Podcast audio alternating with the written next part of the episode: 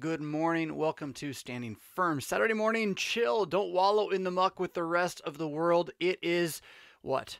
The 20th of February. And yeah, I'm a little bit late. Going to talk about that more in just a moment, actually, and get real serious about it with you. But first, a couple of immediate announcements. Super Chat is on. That is right. Your comments can now be shoved into my face, even when I'm completely tangenting about whatever else, and I will drop them onto the screen for you. Dance Monkey Dance. Yes, I will dance for your pennies. Uh, but what I will do then is always try to get back to that comment. Super Chat is one way to make sure that you don't get lost in the sidebar. I do try to get in there. I do, you know it. But uh, sometimes it's a little bit, uh, what? Are you guys are talking about dancing monkeys while I'm opining on the important things. That's good. We, we want that. We want that community here. Oh, so that, that's going on. Without Flesh dropped, I'm going to talk about that a little bit with one of your comments as well. But my new book is out. You can see it. Oh, where are you? It's back here behind me on the shelf. Um, and a couple of comments right away from people. Look how short that is. Look how short that is. I thought I was like uh, losing my touch, but a friend of mine said, well, it's accessible now. so, all right, cool. But uh, I've got some feedback to share from some of you about that in a few moments as well. Uh, the newsletter it continues to drop. The Shadow Broker and the Dark Agents continue to do a fantastic job behind the scenes. So if you have not signed up, that's in the links below. Make sure you do that. And of course, everything in theory can be found at revfisk.com. It may not be easy to find, but it is. It is there. All right. So I, I have a couple of things I want to talk about right away this morning and I'm I'm not entirely confident about either of them because the one of them can be taken the wrong way. It will be taken the wrong way, and then the other one is um, let me write it down so I do not forget it. Actually, the other one is just a little bit of uh, Pastor Fisk being vulnerable, just just a touch, just a touch vulnerable, sharing with you some of the inner fears and dreams of my heart. I'm not, I'm not kidding. I, am I'm, I'm hiding my fear uh, in humor, but I'm not kidding. So uh, I want to talk about that. I'm going to do that second, though. The first thing I want to talk about this morning is scale. And, and this will have something to do with the time. But that's a different story, too. That's a fun story. But it's not completely disconnected from the idea about, about the timing. So for a while now, we've been doing Saturday Morning Chill pretty early and we've been doing well. Uh, you know, the numbers have been been uh, creeping, creeping about an extra three to five viewers a week, and that's a great that's a great trajectory on the the standard bell curve that you want to see happen for the growth of anything that's going to be sustainable and entertaining. Uh, so so that's a good thing there. Um, then last week I was away, right, and and so I the timing was just a little bit different there because I was away.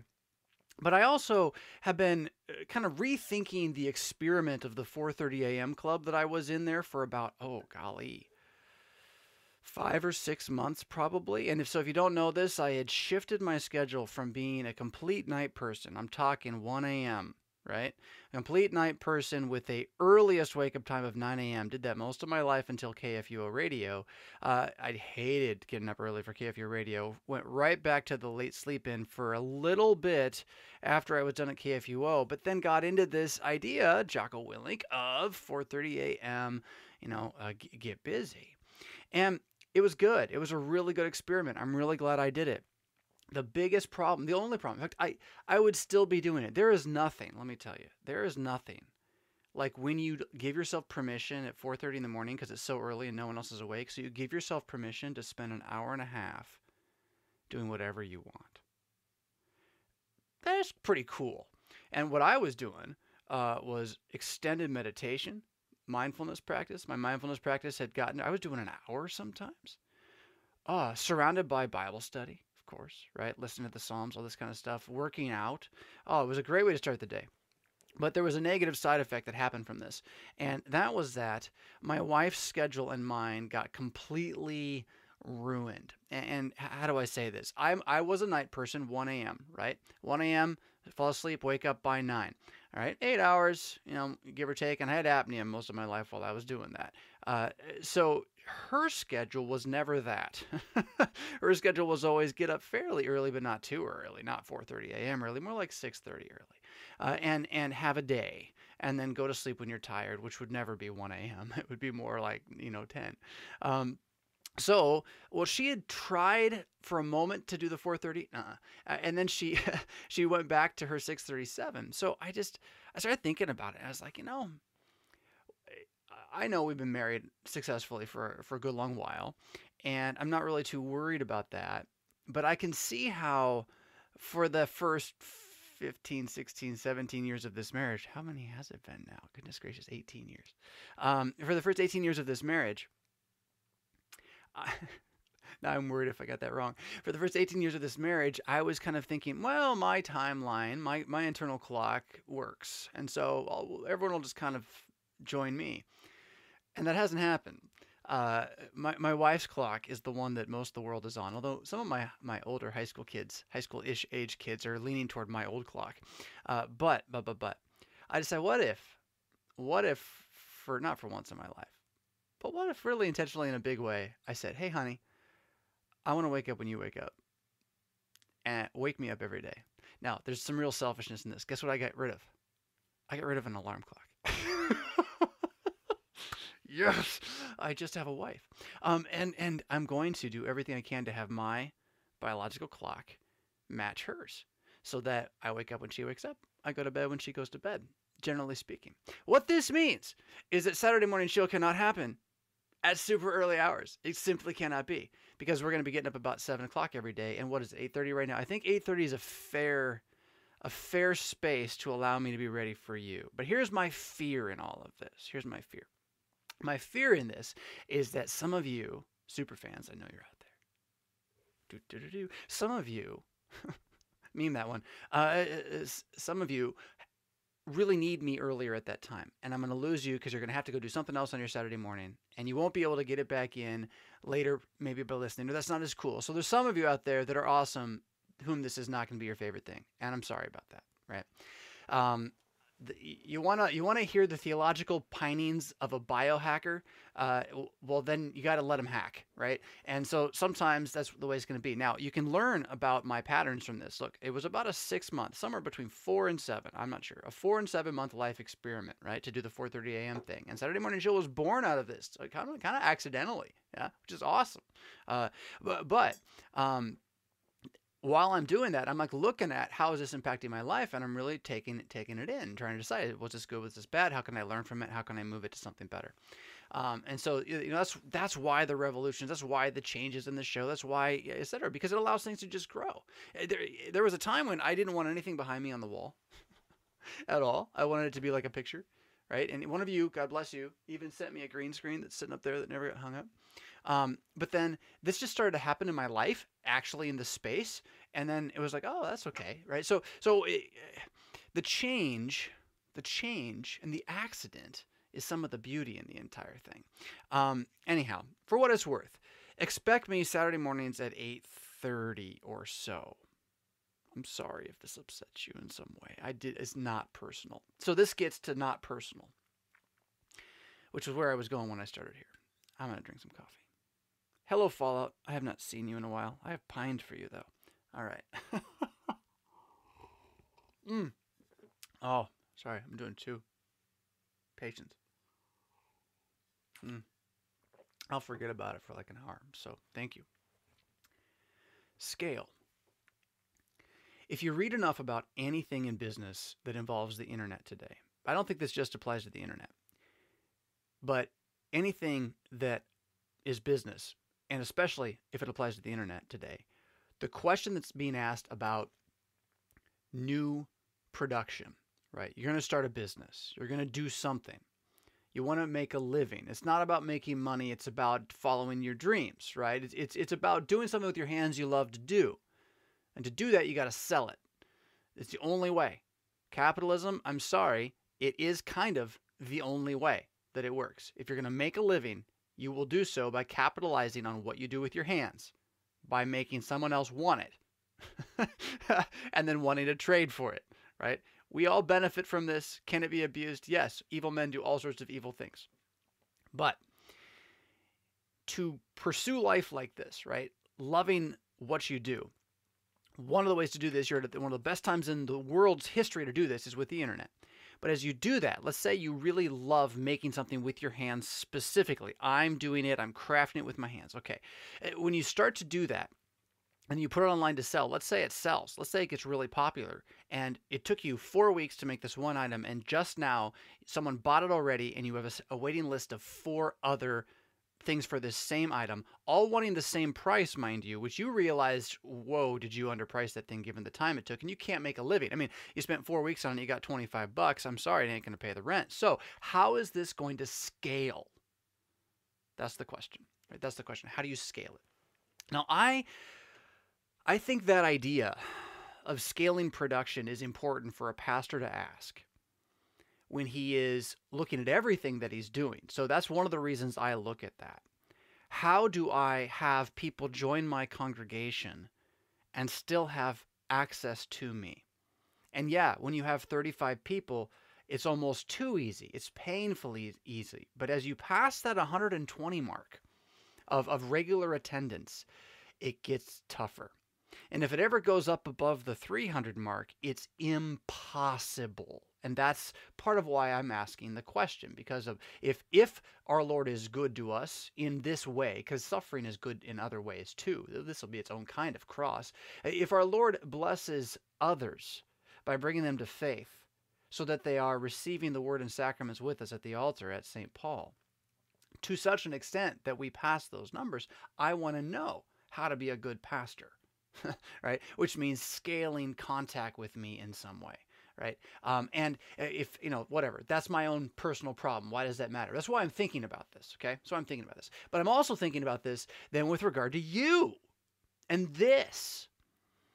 Because this is a rebuild, right? I mean, you, you know that. The history doesn't matter. But there was a time when there was more and it was bigger, and now it's not anymore.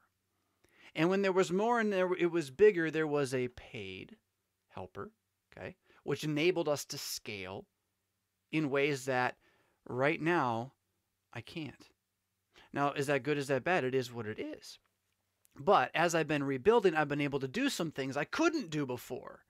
Kind of had to a little bit. So, for example, for example, I mean, I had to let this go finally just this last week, and it hurt.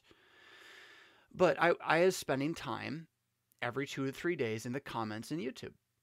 I was going in, I was reading every single comment, I was replying to as many as I could that had like a reason to talk, like have a conversation.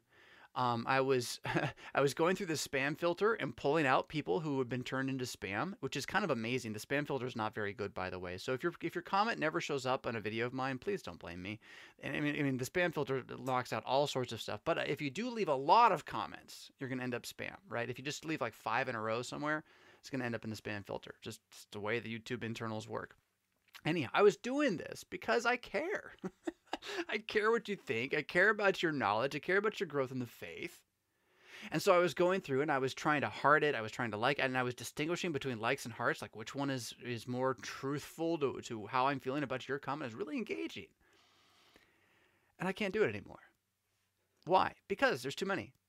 And there's too many other things that need to happen connected to this. And that's so good. That is so good.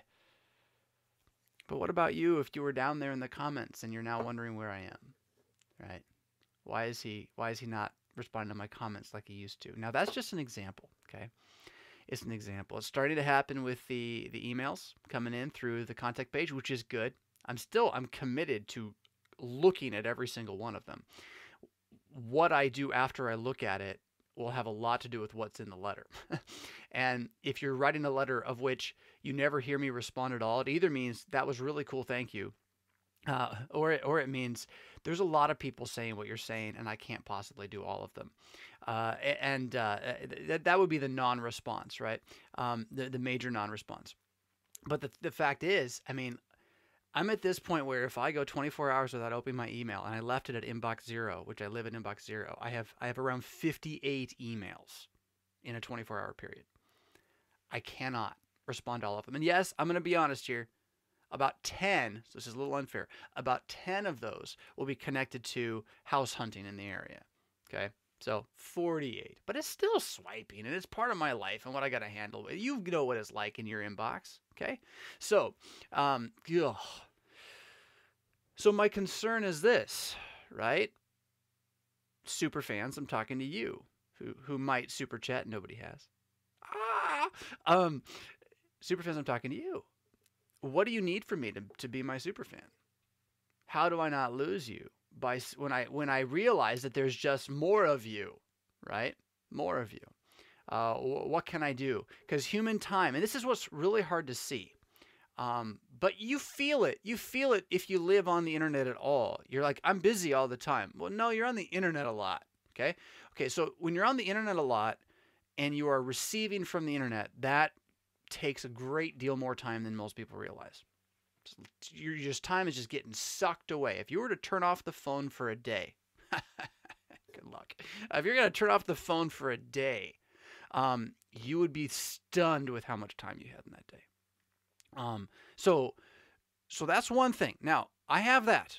I'm with you in that world, and then I don't just have to go to the internet to get, but there is this constant requirement of give to the internet. Okay? Like everybody who gives to me wants me to give back. And when that's 10 or 15, it can be done. When it's 50 or 70, it can kind of be done. As you move into the hundreds, we're not quite there yet where I've got hundreds of you talking to me every day. But like, you just can't do it, right? So I'm sharing this now just as I wrestle with I have no idea how big this will get or not get. And I've told you before, it's not about me. So it's not about me. It's about whether or not this is serving you as a people, as Christians walking in the world out there. And if there's a lot of you that want this, that's good, I think, because it gives us a, a place to have conversation across the world through time during the week right? Uh, and it's not just about whether you're watching on Saturday, it's about where and when you're learning in this, what, mad Christian version of Lutheranism that wants to think about everything with our theology, right? If that gets bigger, is that bad? I don't think so. I think that's really good. But it means that it means two things. It means you got to think less about it being about me. I like watching Fisk. Okay, that's great. But that might be all you ever get to do with Fisk, right? And it becomes more about then how do you scale the human connection of mad Christianity within the tribe? I, I, I, hate that language, by the way, but you know, with, within the, the fan club, that's even worse than tribe. Um, uh, you know, within the the voodoo lounge of mad Christianity. You know, I, I, I don't know. I don't know. Within the community, as we talk to each other, you're to have to scale human connection there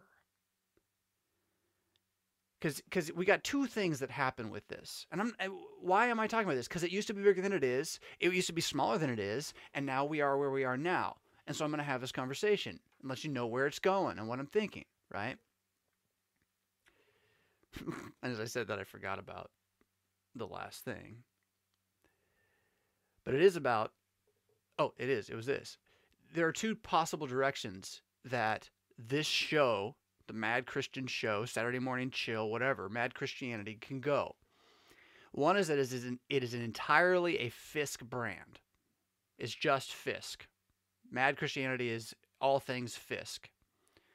Fine, whatever. I don't care. If it does what I was talking about before, bueno, right? If people are coming to understand Christ and the Word in their life, muy bueno. Uh, fine. But then it's going to die with me too. Right? then I, when I die, it dies. So the other option, the other world of this is, the other direction is, how does the you know brand Rev Fisk, Mad Christianity, become more than just one guy's thing? How does it become a tribe? How does it become a theory? Now, I, I, I don't care if it's a theory, right? The idea is that it would go beyond just Fisk. It's interesting, you know, you can compare this a little bit. What do I want to do? I want to build the next century's Lutheran hour. That's what I want to do. Okay? Why not just let the Lutheran hour do it? I would love the Lutheran hour to try to do what I'm doing. They're not. God bless you guys. You can talk to me. I will give you answers. I know you don't want my kind of guy. I get that. I can still help you with the tech. You guys don't understand the landscape. You you can pay for stuff, but you don't know what to do with it. I'm sorry. That's my view of the thing, okay? From where you sit. You could still right now do so much. It's not over yet. I know it's getting close. Anyway, that was just for them inside baseball. I don't even know these guys, right? I just I just have watched the organization from afar. And what we need is something that wants to do what they used to do. But here's the thing, they were built on a personality. Right? Two of them really, right? Two of them. Uh, Walter A. Maier, Uno. Yeah. Uh, if you don't know his name, he was as big as Billy Graham at one point. Maybe bigger, at least in terms of impact. Billy Graham just did what Walter A. Maier did first. Yeah.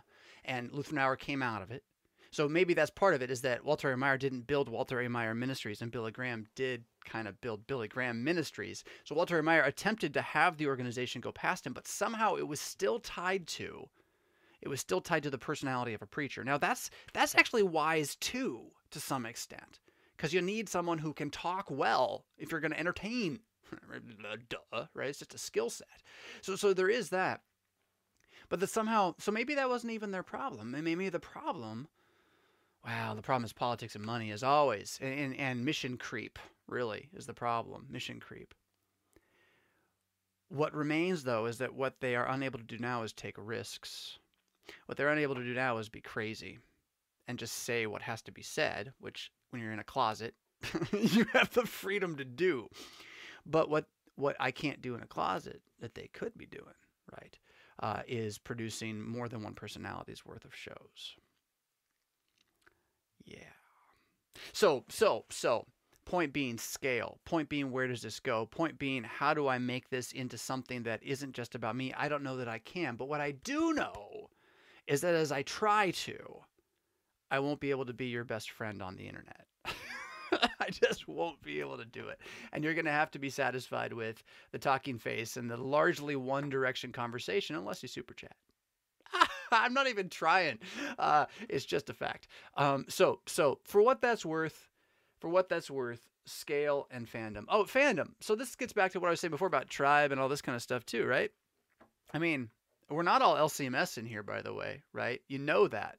Uh, that that's a really fascinating thing to me, and I want to keep it that way. I want to make it more that way. It shouldn't be that you have to be LCMS in order to like mad Christianity, although it does mean you eventually want to be a Lutheran, just so you know you you do deep down in your hearts. but you know, tribalism, branding, whatever. Um, I picked up a book uh, recommended by another podcast I listen to. It's called Fanocracy.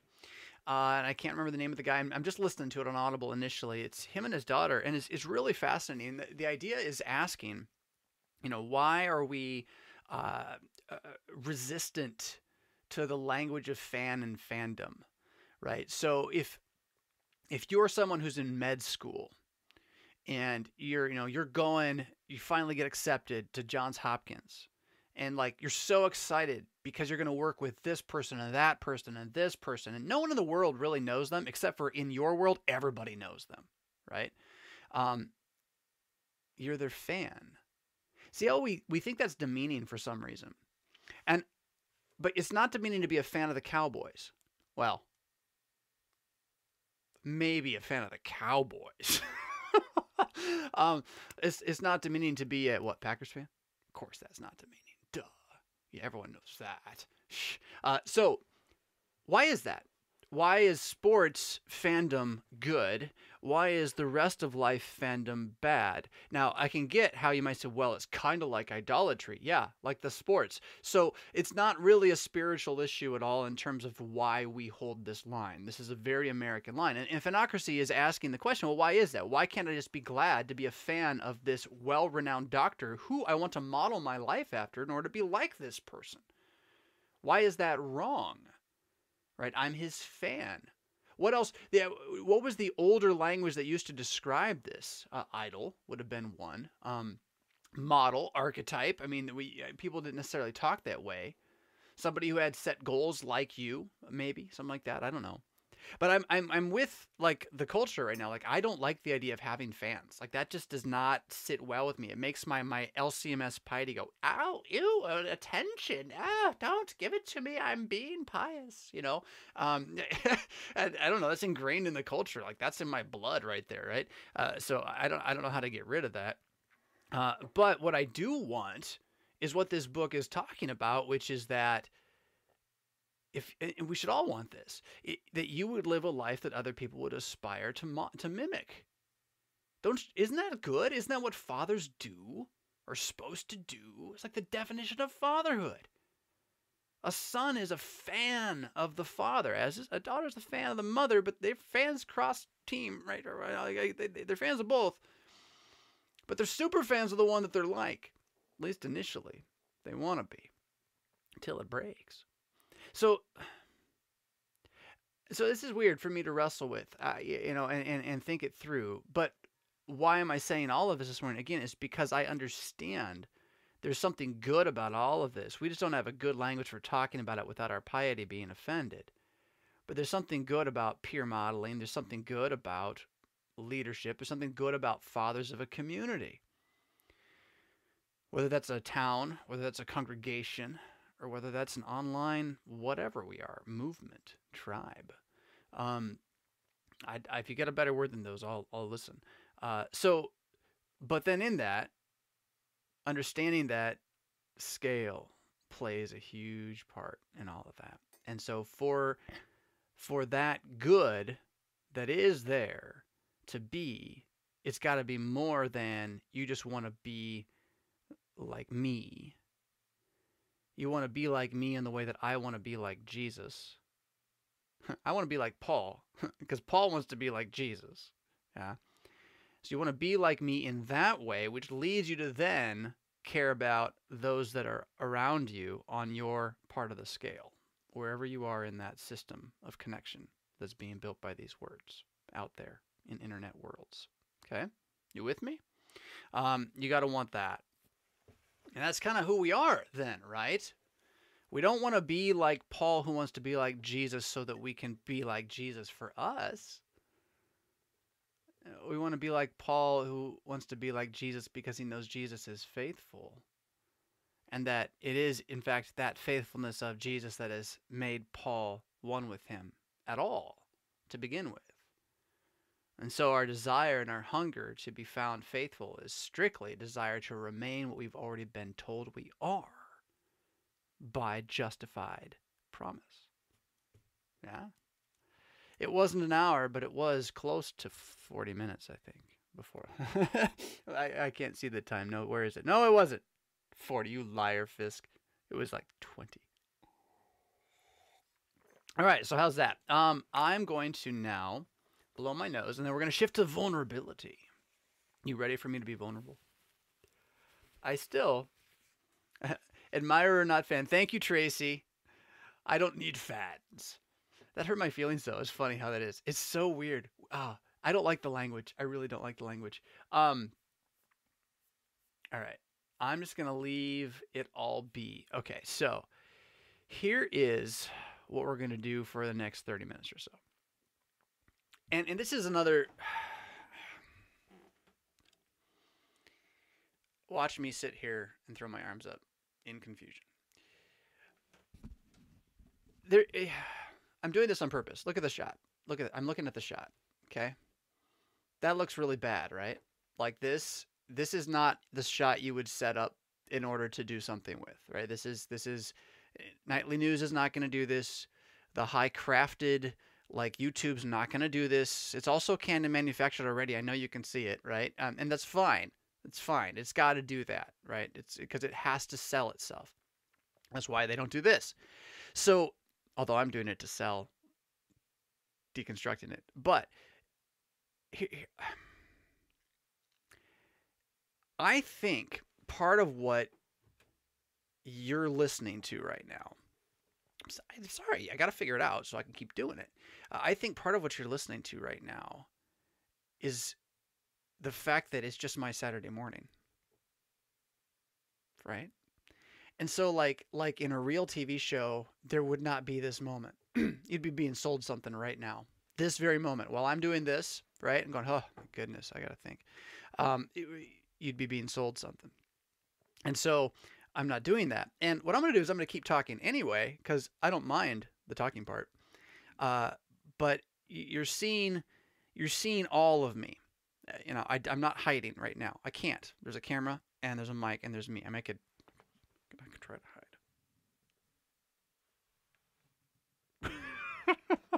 um, so now that is a symbol of what I'm about to do with the writing.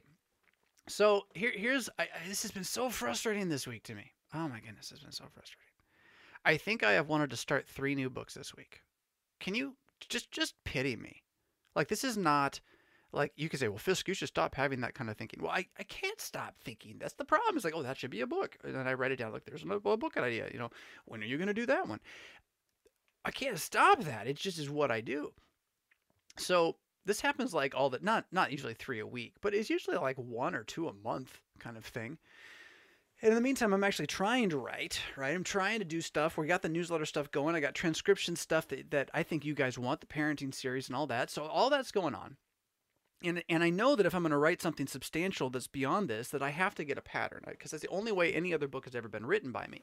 The Without Flesh is because I had a pattern going, and it was one year, one year hard in that every day for the same 40 minutes or so. I was writing it, and so that's what I've got to find. Yeah, and I haven't been able to find that at all, and so nothing. It's just been chugging, chugging, chugging, trying to find a way to get back to it. In the meantime, again, I've had several books that I'm really excited about that I think I think they're necessary. I think they're good.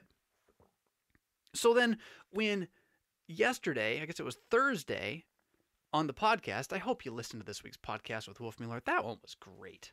Man alive, was that a good conversation? Um, during that podcast, and I said it at the time, you know, he gave me an idea for a book, and then he kind of talked like maybe he was going to do it, which is fine if he does. He'll write a different book. I'll take a different title. But I mean, I started writing it yesterday afternoon. I spent two hours like straight into this this book and it's not it's not like anything I've ever written before. Um, uh, so I'm a little nervous about it, but then I'm nervous in two ways. So what I want to do is share a little bit of it with you. Um, but but then I'm nervous about it again in in two ways. I'm nervous about it being bad because I haven't looked at it since I did a first draft. It's always bad in the first draft. Always bad. It's gonna be it's gotta be fixed. There's no way you write it in one draft. So that's one thing. And then and then two, what happens if you're like, this is great, and like in three weeks I haven't touched it again? Because that might happen. That happens a lot. Uh, you know, but but I can share it for what it's worth now and all that. The only thing I'm not entirely prepared to do is transition my scene so that you can see it. And for that reason, I'm going to have to take half a second here and flip this around. Now, come on now.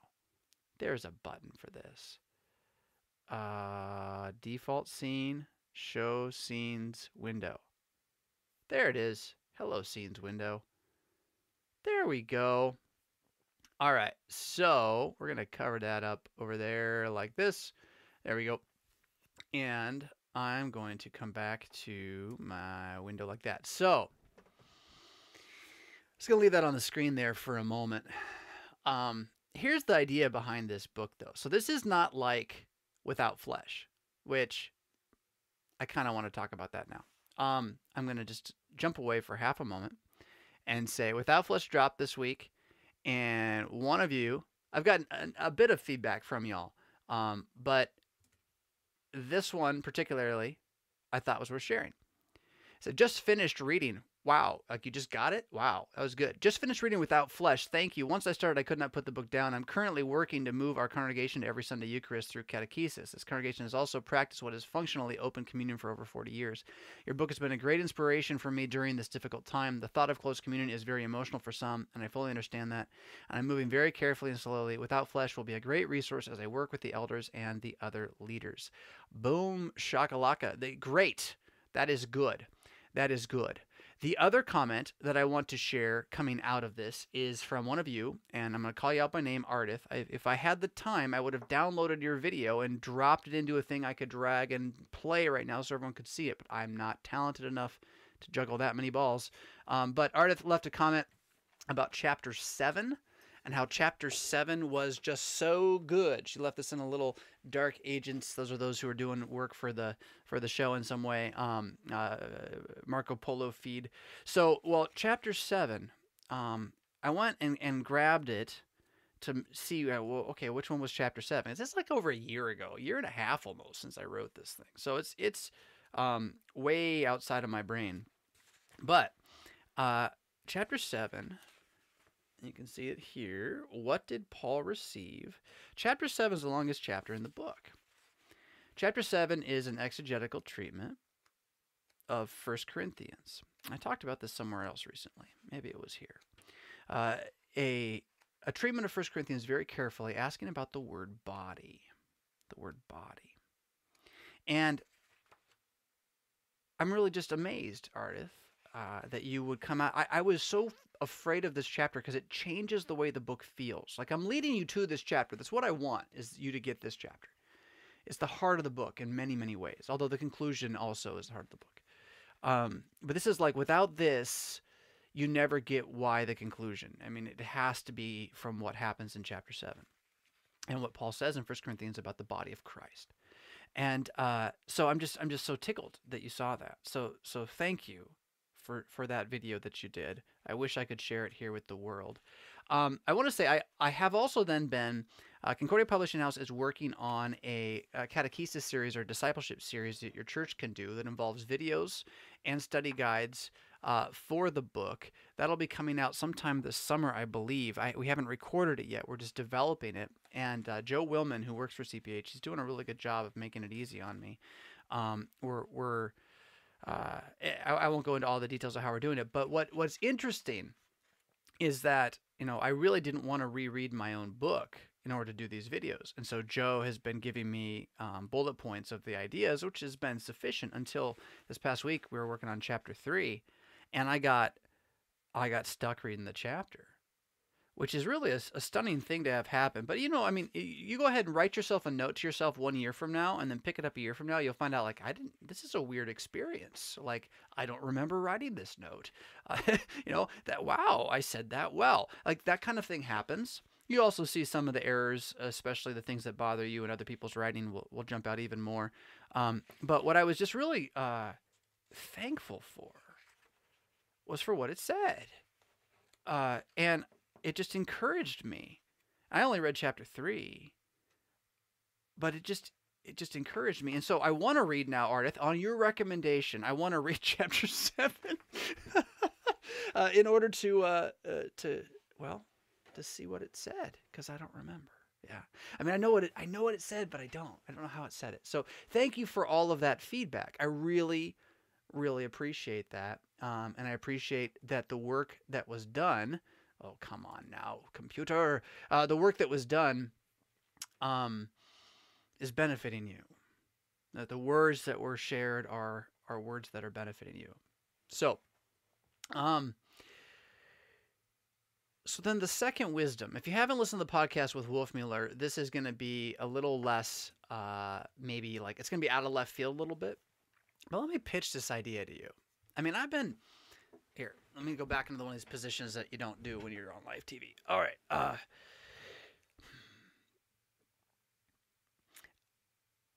my life took a twist. I think it's about four years ago now. Could be five. I don't think in years really well. Um, uh, forward I do, backward I don't. And they just kind of become a blur to me. Always been that way.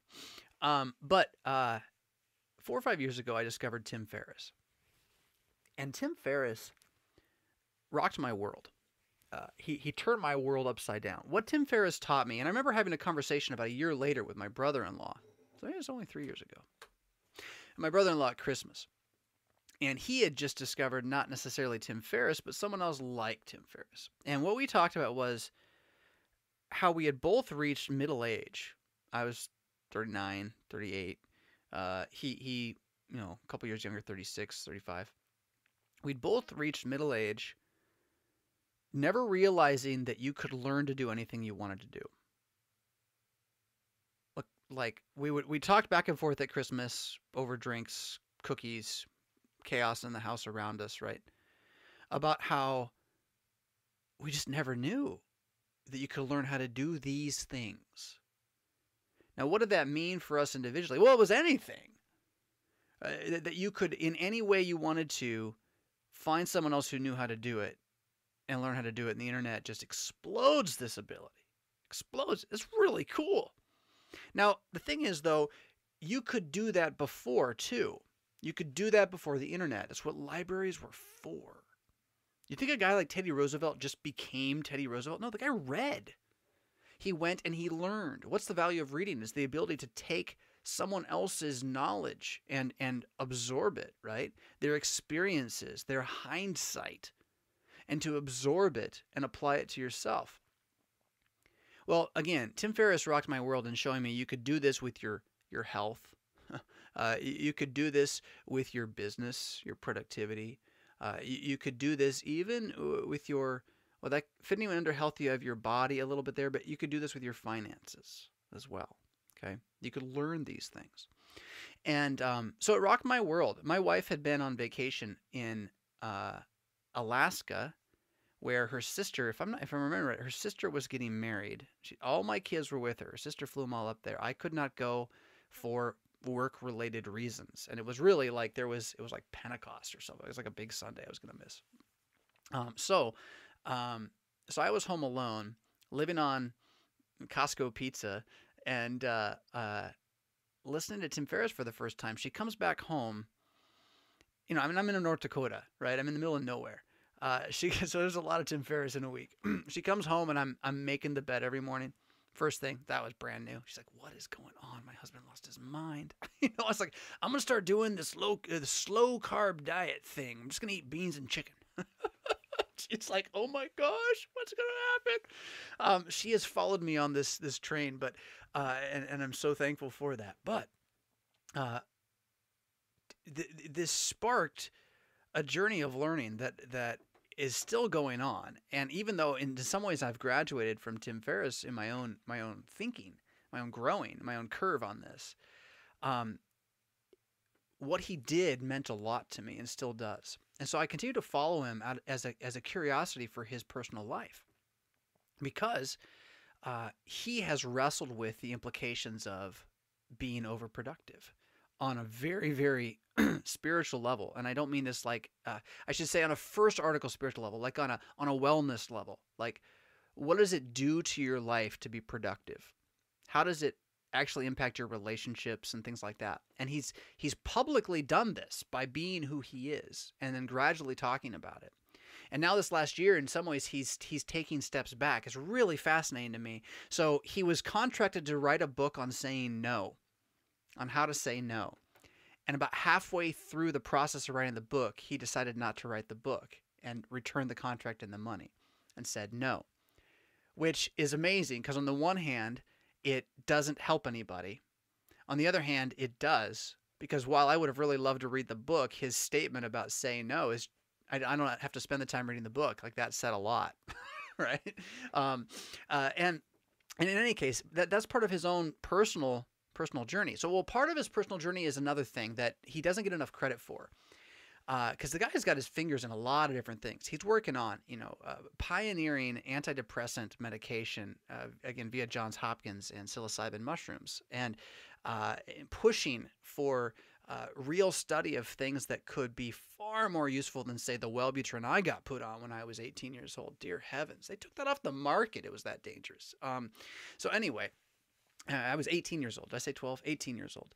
Um, uh, but, but, but, he's so he's he's done he's got his fingers in uh, scientific pioneering for pharmaceutical that could be beneficial that's you know kind of under the radar. Um, another place like that where he's doing what he I, what I would call humanitarian work is in his his rediscovery and, and publishing of stoicism. Now if you don't know about stoicism the stoics are fascinating they are the kind of arch enemies in ancient philosophy, uh, you know, comic book land. Uh, the Stoics are the arch enemies of the Epicureans. And the, the, both words today get used in English not really to mean what they meant. They're close, they're they're connected, but they're kind of uh, parodies, right? They're they're caricatures. So the Stoic feels no pleasure ever, and uh, they just kind of just a rock right? And then the um, uh, the, the Epicurean, the hedonist, we might call them. The Epicurean only seeks pleasure and nothing else. Well, that's not really the way the Epicureans and the Stoics played football back in the day, even though today you, those terms get used that way. So um, I know less about Epicurus and his teaching, but I do know he was tremendously popular in his day. And had a lot to do with him alleviating the consciences of people with regard to what they wanted to do. So people would come, you got to think like a positive self help coach today, right? Who people come to him and he just goes, Oh, it's going to be great. You're going to really do well. It's just about thinking enough of the right things about it and believing you can, right? Now, that's a really, really hyper not fair use of Epicurus, okay? But but it would be in that direction. It'd be in that direction. And then the other direction would be the Stoics. And the Stoics, sorry, I switched. Oh, I, stupid. There. Um, the Stoics wouldn't go to those things, usually.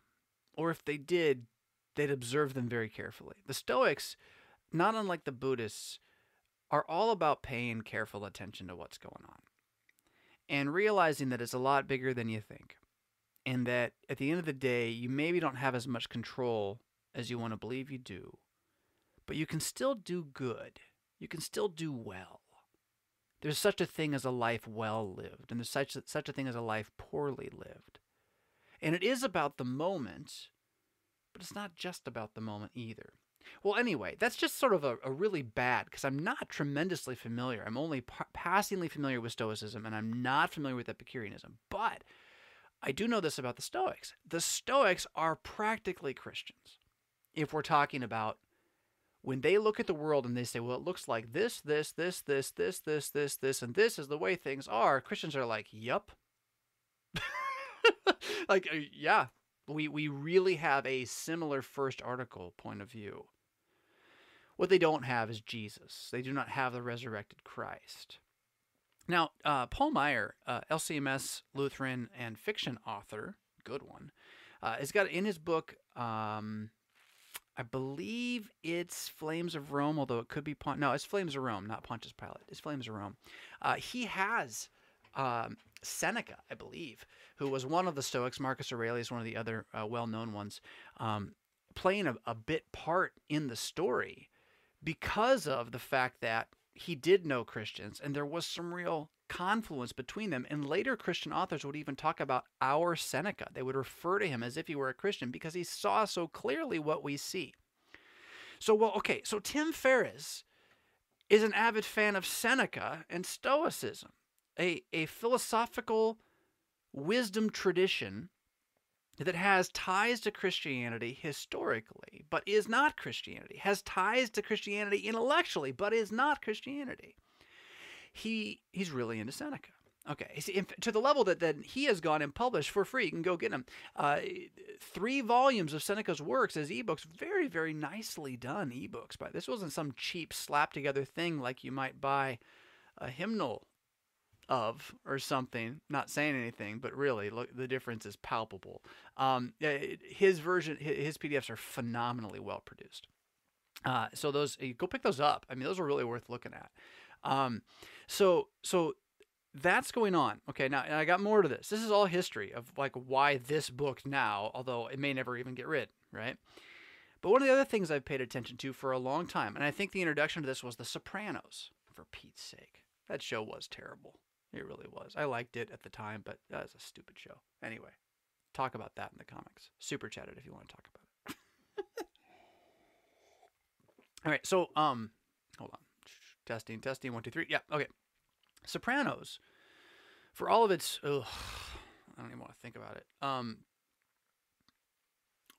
hold on. For all of its oof, we'll come back to that. I'm gonna make sure my auto adjust is on. For all of its ugh. It was a highly intellectual show and it wrestled with philosophical concepts. That's part of why people liked it so much. And, you know, Tony, this this arch mafia boss, idiot, jerk, really, who you love because he's human, but he's a jerk. Um, he also is wrestling with philosophical ideas and so you that appeals to the intellectual viewer a little bit like oh i see he's asking these questions. So anyway through that i stumble into a book called the art of war by sun tzu. Perhaps you've heard of it perhaps not. You probably have. It's tremendously popular. I mean it's not the bible but um, and i don't know how much sopranos brought it back but it was around before that as a underground kind of cult classic, right? If you think like movies, cult classic movies, it's like a cult classic business book that in, you know, secret circles in LA, they'd be like, well, if you really want to know how to run a business, don't just read Machiavelli, you got to read The Art of War. Yeah. And, and they'd be kind of, it passed around that way. And Sopranos maybe exploded that a little bit in the pop consciousness. I don't know. I don't know who else read it before, but I bought a copy and I read it. I also had already been into the idea of who Musashi was. Um, and now there's another name. Uh, uh, as a kid, I had read Shogun, right? Um, and so, uh, oh, I got a super chat. Eh, thank you, Josh, for giving me my first super chat of the day. Yay. Um, as I talk about Shogun, I know Josh has read Shogun because I know Josh is a reader. Josh, if you haven't read Shogun, you need to read Shogun, by the way. You will be blown away. It's your kind of book. Um, Shogun, I'd fallen from Shogun into Musashi. Actually, read Mus- Musashi in my in my twenties. Um, from Musashi into the Book of Five Rings, which is not by Musashi but by this other guy, and then Sun Tzu is convoluting into all of this. So so effectively, I'm having an introduction to the ancient ancient, near ancient, near eastern, excuse me, near ancient, far eastern wisdom culture. Which is interesting because of how much it is similar to, say, philosophical Greek thought. And what do I call it? This is where the book's going to come in now. What do you do with the fact that everybody knows who Buddha is? Right? and Confucius. And, you might not have read Sun Tzu, but you know there's this wisdom tradition that exists over there. You just kind of know it. Kung Fu. Right? So you got that. And everyone knows the Greek philosophers, the guys with togas talking, right? Why is Solomon not in this conversation? Like, right? Like, forget Christianity here, right? I'm thinking about Tim Ferriss. Why is Solomon not in this conversation? Shouldn't he be? If, you if your real goal as a thinker is to engage life for a life well lived, and you want to rely on the ancient wise, and you leave Solomon out, you're an idiot.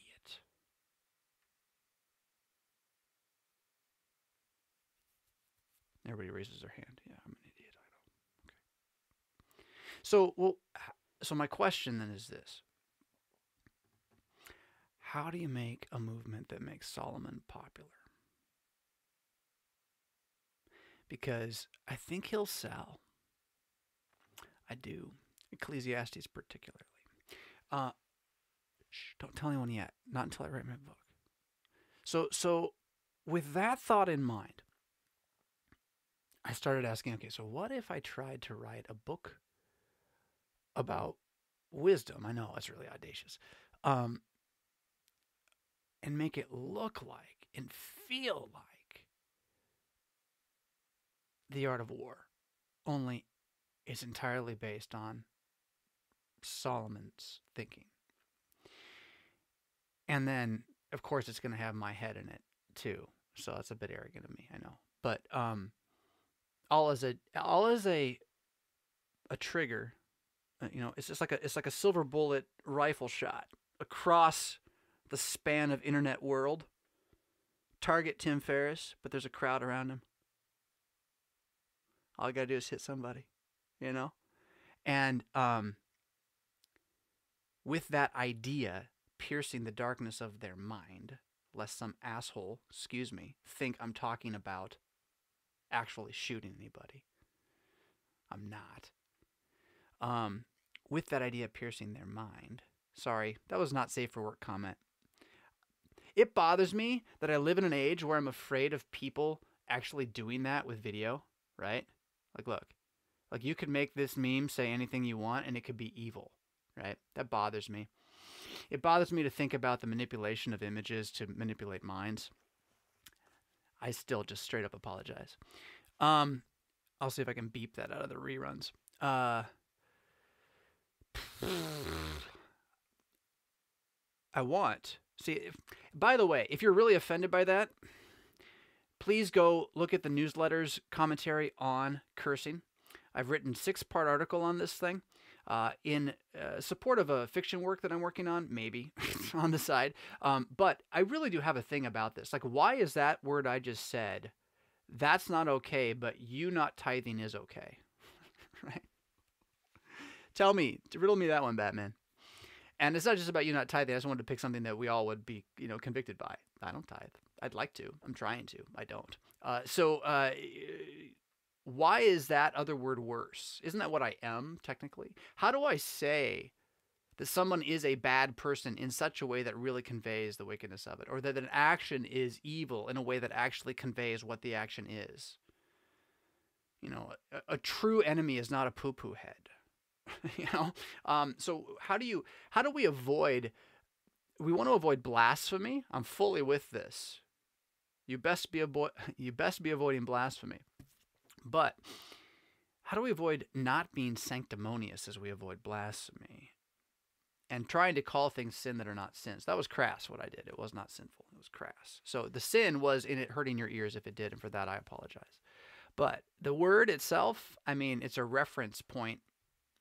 It's a gross one. Um, but if somebody's going to be that big of a big of a jerk, um, what I want is for the wisdom that would let you think about the words you say after you say them, assess them, repent of them, and still talk. The wisdom which Solomon has that lets you assess yourself and the world with clarity. I want that to get out into the pagan world as pop cool as Seneca is becoming. And I'll tell you why. You know why is I mean Solomon was the wisest man who ever lived. Shai just one, right? And yeah, you could go out with the wisdom of Jesus, just like the evangelicals always do, and, and really, you know, kind of do that. It's going to look as cheesy as it always does.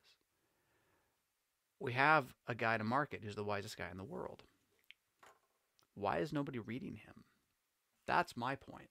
If you're going to get hung up on the, the curse word again, I apologize. Um, so, I this is an interesting thought to me, by the way, as I wonder about my comment. Doesn't matter. I'm gonna go and jump, jump, jump, jump here. Now, so now that I've pitched this idea to you, right, of the wisdom book, like you got to be thinking Art of War. This is not Echo.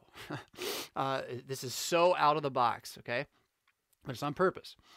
Um, because it's going to be it's like Art of War. So page one, you don't see a lot, and you're not going to see the page one here. That's just part of my.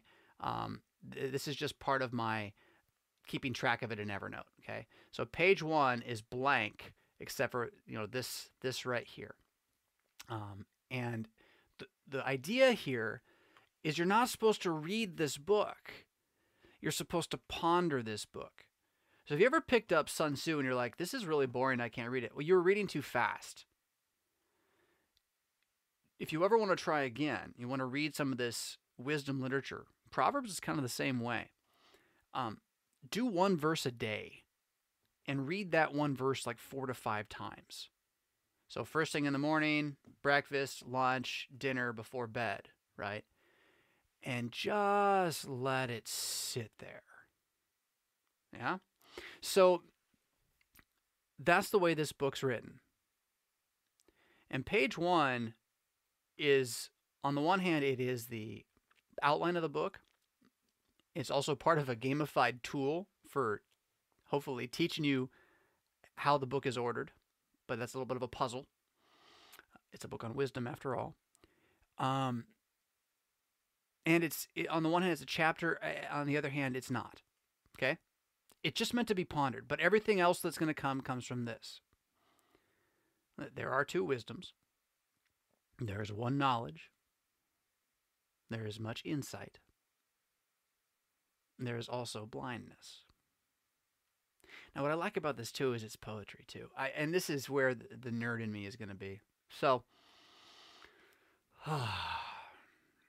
did you know if we really want to be serious about it, my undergraduate degree, my bachelor's, so I don't say this very often. Usually people ask me, what'd you go to school for? I say, I got a degree in English. It's true. I did. Says it. English degree. But I was not like all the other English degrees. There were some like me. There were about 10 of us in my class. Uh, our English degree was, it wasn't a major, it just emphasized. An English degree with an emphasis in creative writing.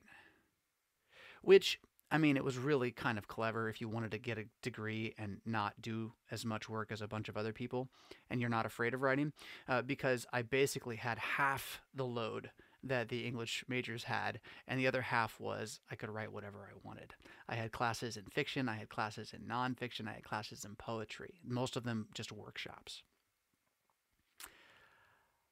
It's embarrassing actually. So so my so in this sense, my, my undergraduate degree is is an English degree with an emphasis in the creative writing of poetry. That was my emphasis. So when I when I had to pick and do my final super project, I picked a poetry project. I did another a creative writing project too for for fiction, but um, my big one was poetry. So what's your undergraduate degree in Fisk? Poetry, writing it.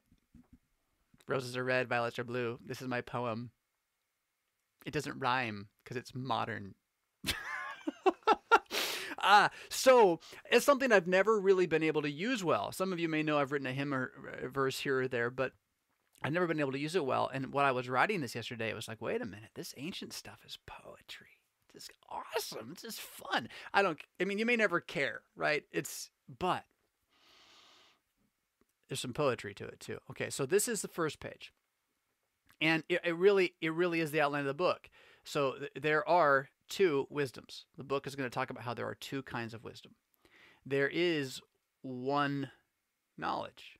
There's only one true knowledge. And the book's going to be about what that one true knowledge is. Um, there is much insight. So there, there are many things that you can perceive and see. Yeah, that I would distinguish, at least in the book, from knowledge. Uh, now, that may be a little bit of jargon that I'm creating, but that's okay. That's the way it's going to be for the book. Yeah? And again, imagine you're somebody who knows nothing about Christianity, right? That's who this is for. This is for somebody who has no Christian reference point. Um, there is much insight, and then uh, it doesn't mean you have any of any of it, right? There's more. That's page one. All right, so to get to, oof, you're to have to see all my stuffs. Uh, the, the, where are you? The second wisdom. There we go. Um, let's go to page two. There it is. So, page two, again, you're not going to see the page number here at all. Uh, you're just going to see this. So there's been a little bit of shift in the layout. Like I said, it's a little gamified. I'm not going to walk you through the puzzle, but but I'm just going to read it to you. You cannot create wisdom. You cannot own knowledge. You cannot farm insight. Vision may only be seen. Now, in theory, you shouldn't go any further than that today. You already went too far. You should have been on the first page for a day and a half. Okay? This page, that, that piece right there, should be another day read it through, think about it five times. And then the next day, the first wisdom is secular, the second wisdom is crucial. Knowledge is before is. To see well, but to not do well, is to not do well. To see and to know are neither synonymous nor antipodal. Now, you might have to look up a word or two here, too, right? But remember, this was all day, right? This was all day. That's how these books work. That's the genre I'm entering. It's so weird, right? Like, you're like, what, Fisk? I'm not sure it's worth it. But the thing is, oh, it's so good. Because it is. It's Solomon. It's going to get to Solomon. It's going to spread out its wings and hit Solomon. Whereas let me just give you a little piece here. This part's not really supposed to be there. The puzzle may not be complete and may change, but um, right, this is Solomon right there. Wisdom is this, get wisdom. That's Solomon right there. And then look at this. Oh, I love this. This is great. This is all Solomon. The more one sees, the more frustrated one becomes. A glance does not satiate the eye. A sound does not give the ear its fill. That which can be measured is that which can decay. The wind is seen with the mind, measured and remembered. The cosmos speaks authority, and it is known. Now we we left. This was Solomon right up to here. This is John chapter one. Uh, this is Genesis one of the infinite void substance. This is the resurrection of Jesus of the evidence conclusions. Um, this is the fall. Doubt is reasonable until it is not, uh, and then this is justification. Trust is knowledge of the future. Like it's got it's a dogmatics, but it's written in in modern expectations for wisdom literature. Um, maybe. Think I'm biting off too much? I don't know, right? I had a lot of fun with it.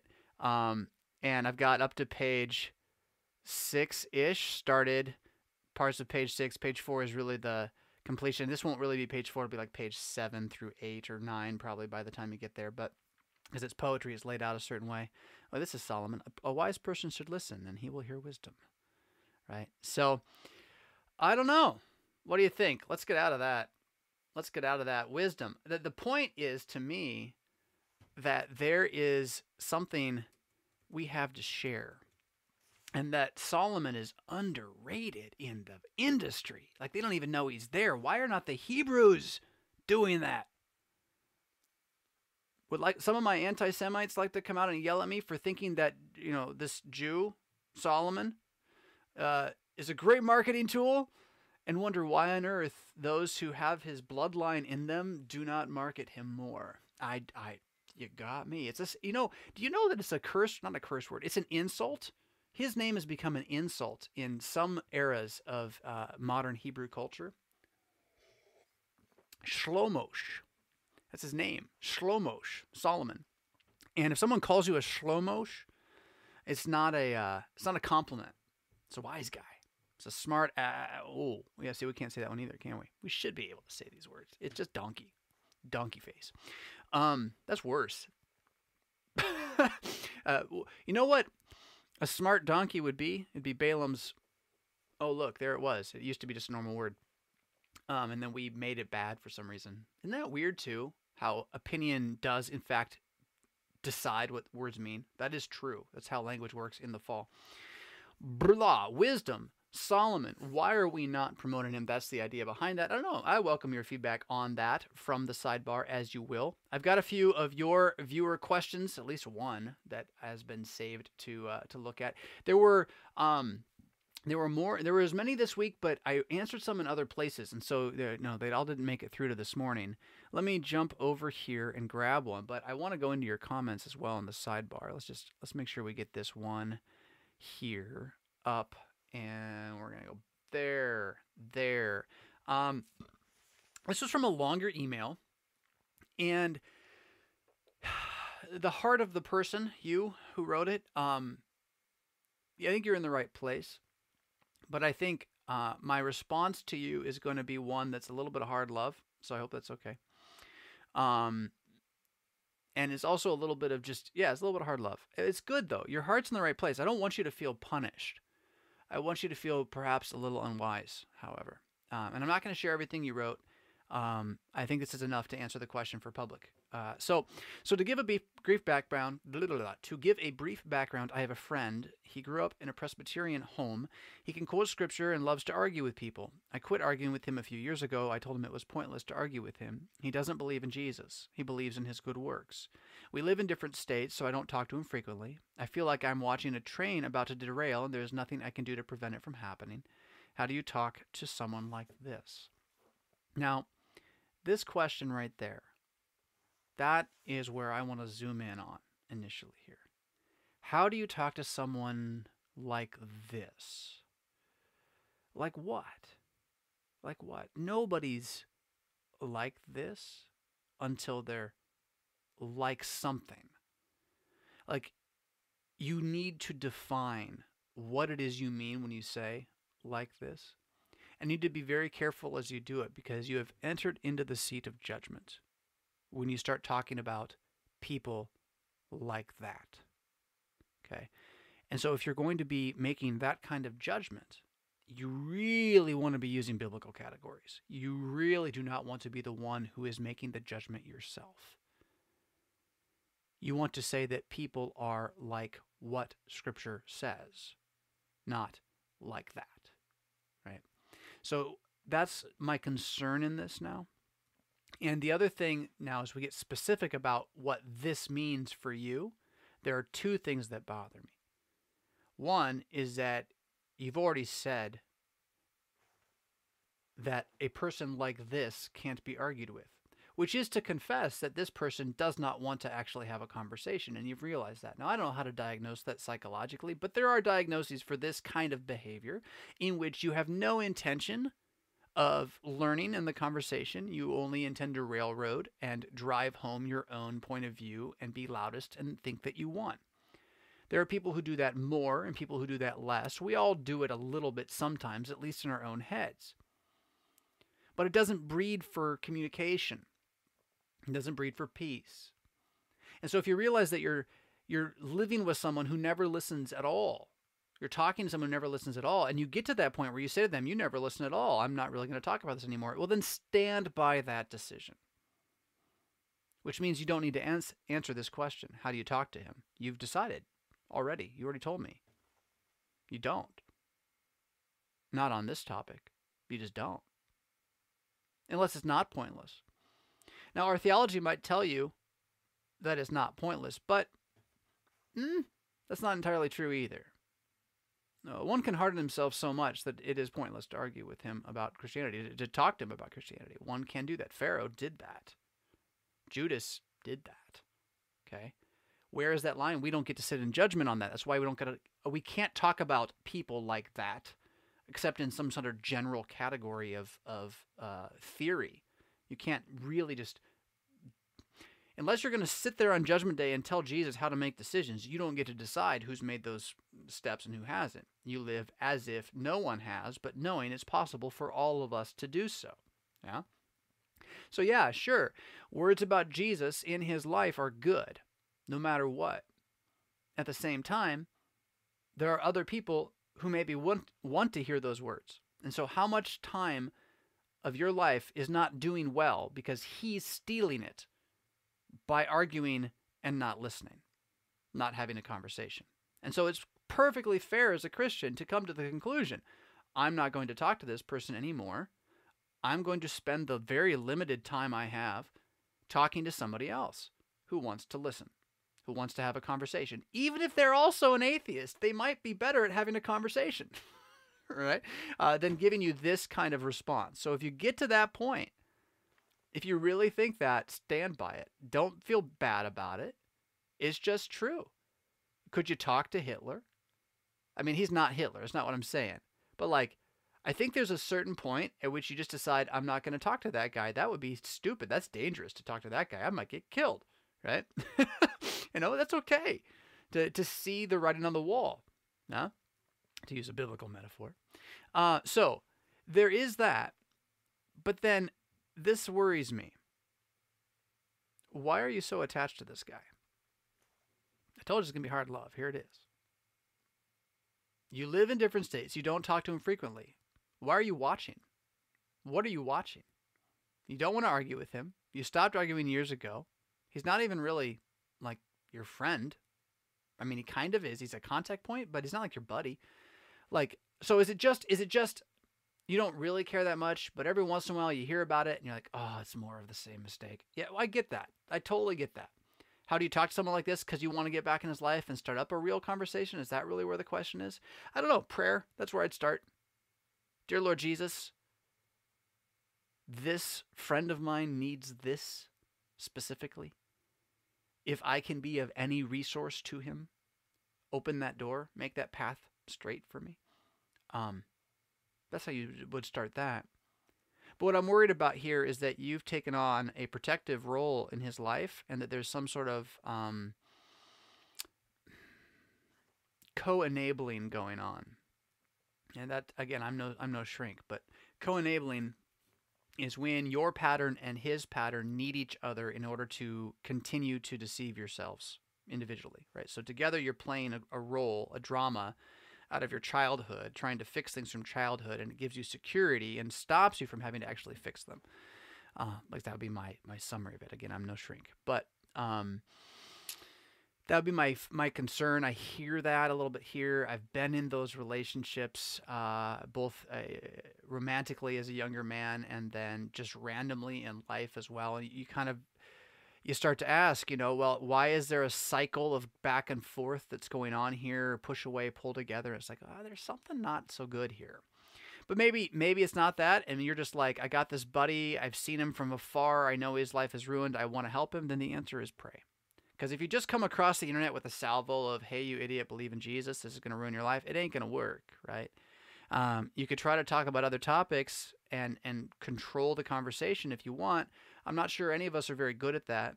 I think you can study that, but I don't know if that's a good goal. I think you start by trusting that the Lord of the harvest will save this man if that is what the Lord of the harvest will do. And so asking the Lord of the harvest to do it. And then if you can be of use, great. If not, why does it have to be about you? You just want to see it, right? Lord, let me see my friend believe. Grant grant me this dying wish, Lord, that before I die my friend may may live. Right? Live in faith. Um, that's how you talk to someone like that. I think. Yeah? All right. Let's get out of this. I want to go to comments for a little while. That was serious. If you still love me after that, I really appreciate it. It was all intended for your edification.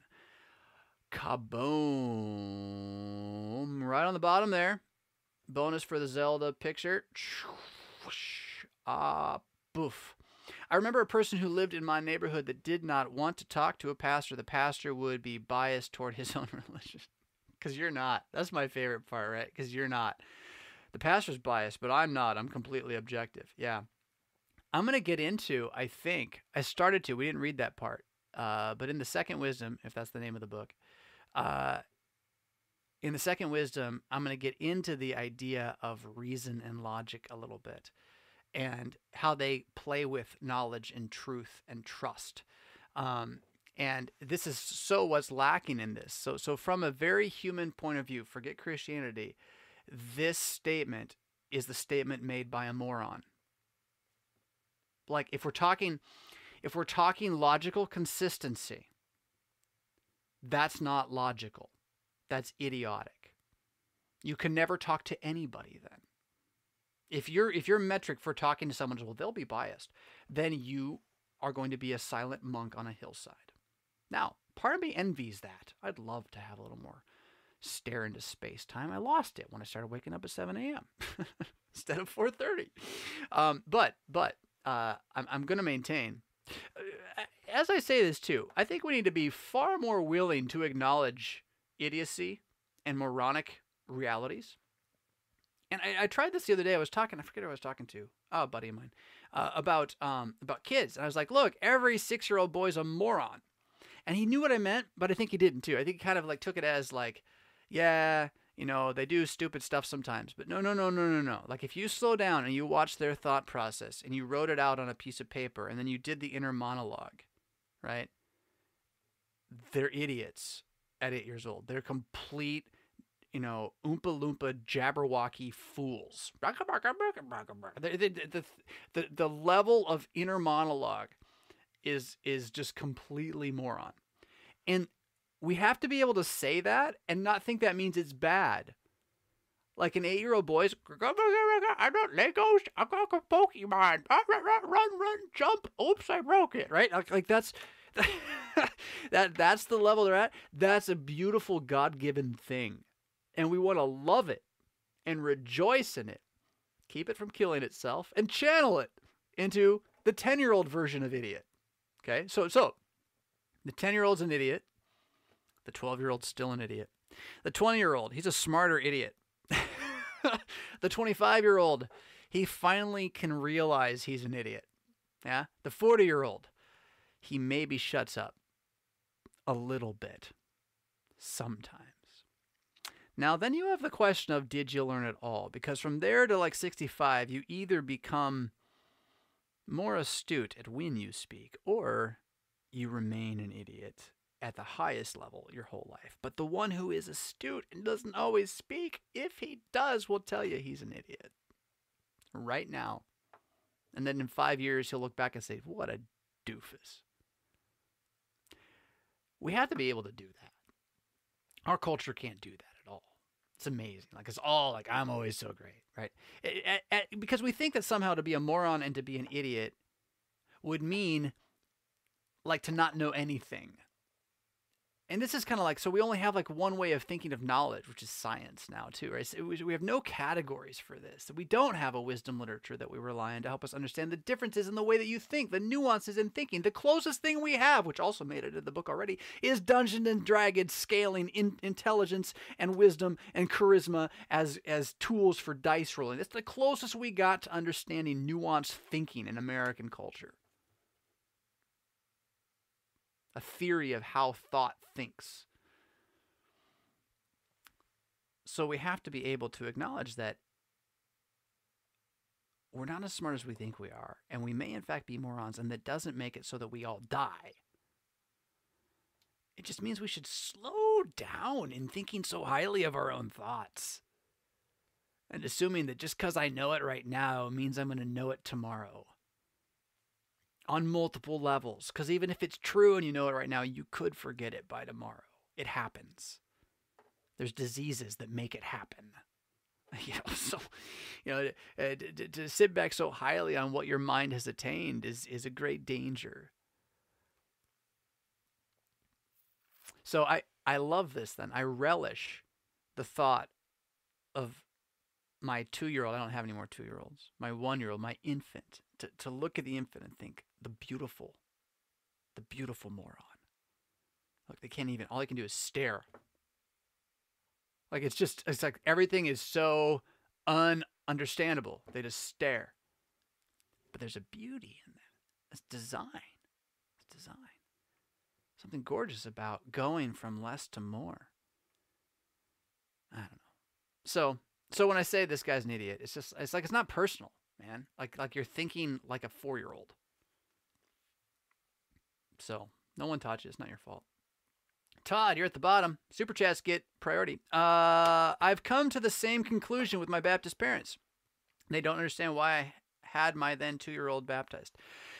That sounds like that may be a response to something else, but also just not having the conversation anymore. I know, yeah. Um, this is not really going to be helpful, but it, it is it is something to think about. So it can help them understand close communion.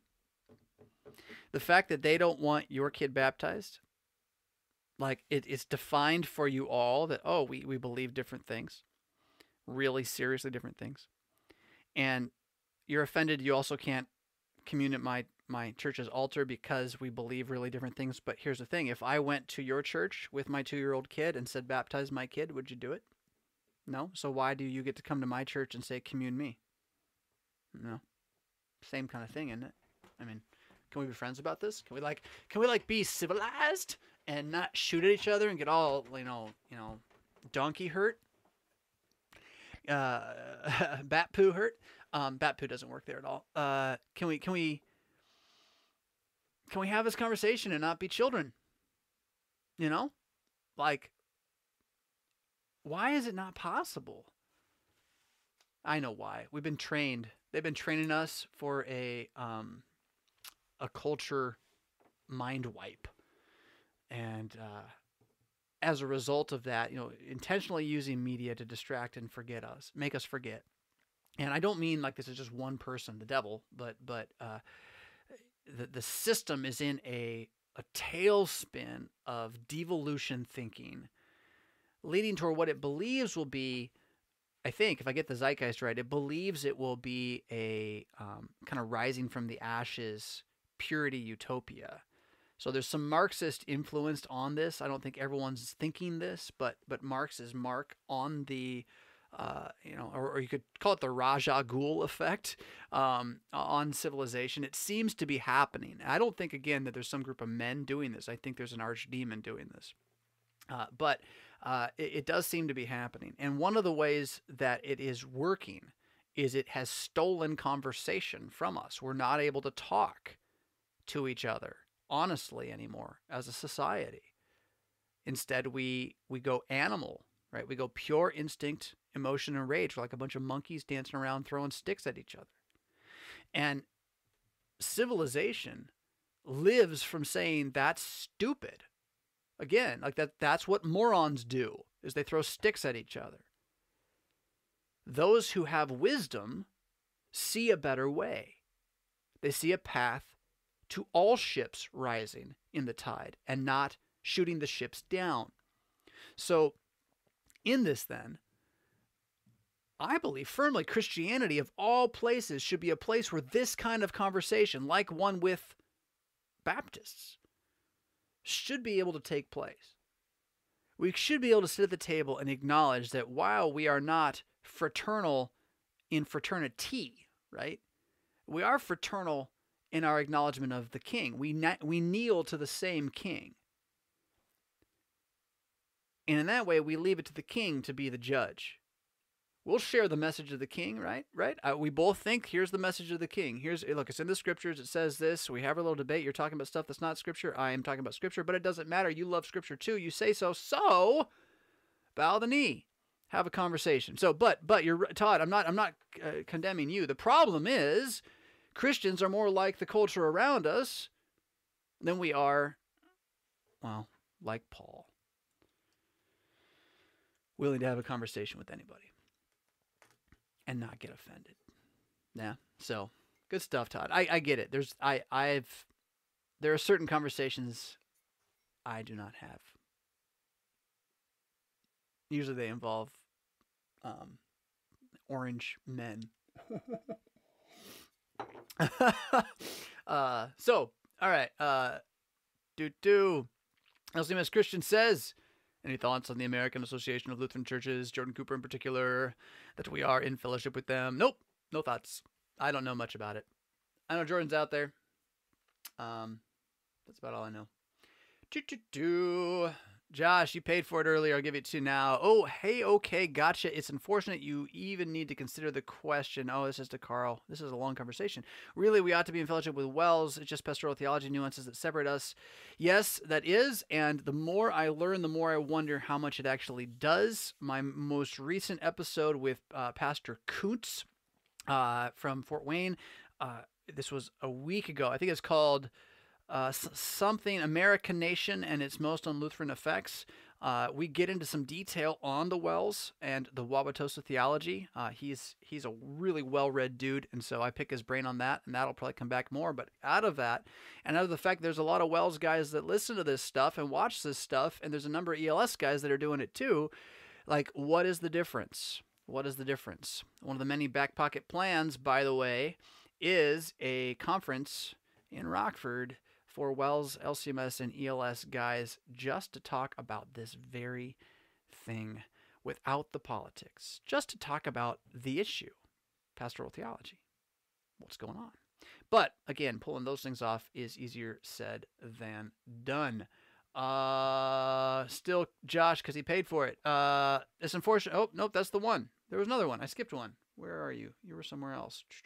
Were you not? No, you were not. Yeah, this one here. Um, you would need to lead the LCMS in terms of membership. A person cannot officially a member of two churches. So yeah, depending on where you were going. Um, here's the thing: keep in mind, this is really, really awkward and annoying, and man made it up, so it doesn't matter. But it is the system that we have. You are not a member of the LCMS. The only members of the LCMS are congregations as they are constituted. That is what your constitution says.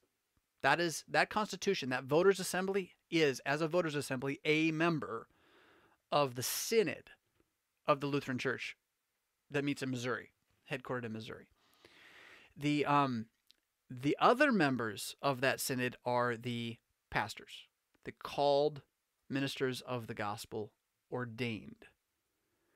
I believe the called ministers of the gospel non-ordained, which is everybody else that's that works in church and can get a call so that they get tax benefits from the government because it's not really the biblical call, not in the same way as a Christian call, it's a vocation.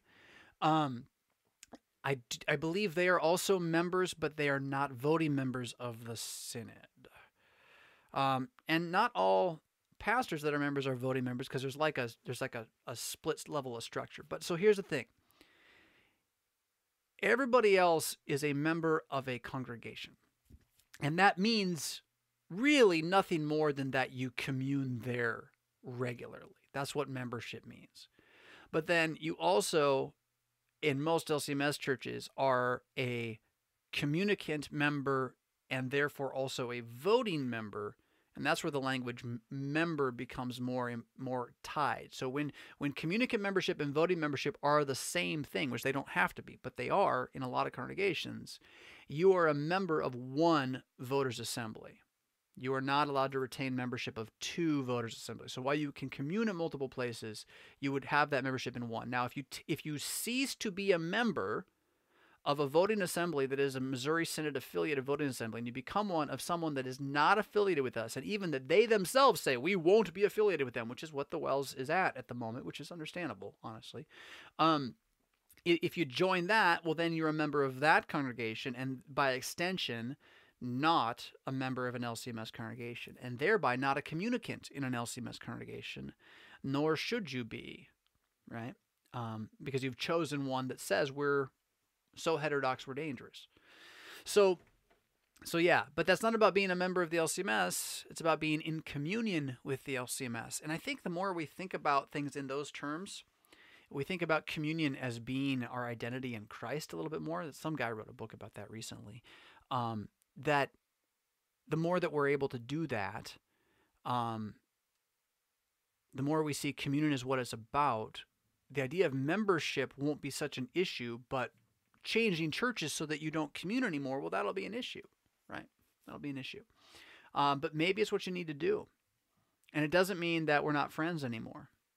In fact, maybe we're working toward unity. And the only way to get there is to be honest about the differences that divide us in the first place. Um, the ELS has done a bit better job of keeping liturgy proper, but part of that comes with being a smaller synod. So, so I hear, and then I hear not. So I never really know. I never really know. Um, yeah, well, it's not that important. Uh, I mean, it, it is, but like, you know, it's your perspective on your game. Um, I think once that camel's got its nose under the tent, it doesn't get smaller usually. So, uh, WELS are divided in worship in general. See, and again, I've heard the opposite of that, but I believe what you're saying is probably true. Um, we're all kind of fighting the battle against idolatry. It's just where you're making the idols. So institutionalism has fallen down around us. You have people who are brand loyal but not renewed of mind, and uh, the brand has not been renewing their mind. Uh, this is across the table. Um, it's an Americanation problem. Uh, it's it is what it is. It's the, it's the reason we're here. We've been appointed for such a time as this. It's no reason to cry and pout. It's a reason to stand up and say, "All right, Lord, you're in control of the harvest. Help this one out. Start praying for people by name. Would you open their eyes? Let them see. Have them have this in their life. Let them be a blessing to these around them in these ways, right? Uh, pastors, start doing that for your people. People, start doing that for the people around you. Because without that, it's just all us, right? And us ain't going to grow stuff called bat poo. That's crazy. All right. Hmm. Todd Valier, you're back again. Before we get to you, we're going to let Ardith put some pizza up here. For some reason. Don't know why. Pizza. You know I don't eat pizza. I do miss it. I do miss it. We do this thing though, um, where we do we take we make like an egg bake, where you take like um, because carnivore. Okay, so so uh, it's like an egg bake, heavy on the egg, but you take some beef and some sausage, right, like good pizza sausage, and ground beef, and you mix it up in your egg bake. And then, so you bake it, and then you take your pizza sauce and your cheese, and you got an almost carnivore pizza. Um, the pizza sauce is acidic. And so, if you've not been eating vegetables for a while, you will find the runs may result. And it largely is going to do with the tomato acidity, I think. It's my experience. But it's worth it every once in a while. It really is. It's so. So, with that said, pizza. Um, yeah. and I'm not, no. If you would like to know more, there's a podcast with Will Wheaton and me doing the whole why thing, and you can go dig that up. Um, so Todd says it's an annoyingly difficult issue to deal with. It's hard to teach and pinpoint where the liturgy ends and CoWo begins, but CoWo is insidious. Yes. Um, well, I think I can pinpoint it. I think I can. Now, let me see if I can do it, though. It has everything to do with where the Holy Spirit is. And the moment you think the Holy Spirit needs the music, you're in CoWo. And it doesn't matter if you're using organ and the highest classical orchestrated choir ever. If you think it's about the music when you walk in the room, then it's CoWo. And it is insidious and destructive. Straight up. Now, I don't call it CoWo, I call it revivalism because that's really what it is. It's really what it is. And it is a fine line because you could say the same thing about certain styles of preaching. And I'll have to admit, I tread a little close. I tread a little close. But the thing is, what the revivalists did well, we cannot reject simply because they did it well. What did they do well? They plan. Most Lutherans don't plan at all. Uh, the, the revivalists plan and then they adapt their plan and they put the plan into practice with a strategy and they learn about how the results work and they try to do it again better. Revivalists are really good at that kind of stuff. And there's a big corner of, of the Lutheran world that's like, well, then, since CoWo plans, we shan't. We will not be like them. And it's like, and you wonder why. I like, well, we're all idiots. We're all idiots. Like, like let's uh, cut off the nose to spite the face. That's how the proverb goes, right? So, uh, you know, at a certain point, we got to realize that the problem is not a guitar. The problem is not a lead singer, even. The problem is technically not a trap set, although it's the hardest thing ever to get to be reverent. It's just not going to happen unless you're doing some sort of military thing with it. Um, it's just not going to be reverent. And so, why would you want it? Well, because you already want all the other stuff too. Um, otherwise, you would see how it doesn't fit. But it could fit theoretically because it's not about that. It's about whether or not you think it needs to be there. So if you're going to die on making sure the trap set fits into church, you're worshiping the trap set. What you should instead be doing, what we need to be doing, is dying on making sure that communicative preaching and singing that gives us those words so we can hear them as words, not as songs, as words. If it's not getting to us as words, we're wasting our time. Song can be so powerful for keeping the words with you, but it can also just be its own thing without the words. And I think that happens in more than one way. It happens when pastors want to have the song because of the words, but the tune's too hard to sing and everyone struggles. Now you got to do that sometimes and in some ways so that we learn it, but limit it. Got to limit it because you need them to know some things well enough that they can sing them from heart. so that they have the words. And of course, CoWo would never do that um, I mean, it would expect you to listen to it on the radio, so you do learn it by heart, but then you're only going to have it be any good for a couple years. It would never do it in such a way that it would be by heart your whole life long. And that also would tell you where it ends and where it begins. When it lives forever, it's liturgy. When it only lives for a little while, it's revivalism. You know, good stuff though. Mm, those who have grown up with the sacrament of worshiping guitar um, now believe it is a must. Yeah, right. Right. Because the, the, revivalism is founded on a rejection of the sacrament's sufficiency. The sacrament is a dead work. The sacrament is a symbol and nothing more. And without um, the inspiration that new measures could drive up within you, without that, then the sacrament is nothing. See, that's the opposite of Christianity. Christianity says the sacrament is everything. Even if you're all dead and faithless around it, it's still Jesus. The devil could be presiding over it. You could all be not believing. You could even be blaspheming it. It would still be him. That's what we did. That's the cross. There he is. Nobody believed it. He was here anyway, saving anyway. That is so different than you know, I just can't go to a church where they don't have an organ, where they don't have a band. You're worshiping the music. So, revivalism's sacrament is music. That's why it's dangerous today to do anything new with music, because you're playing with the idol of somebody else. Yeah. Uh, so, you don't have a choice, and we cannot cut off our nose to spite our face. We cannot have bad music. Well, the revivalists say that salvation only happens with good music, therefore, we will have bad music to prove salvation happens anyway.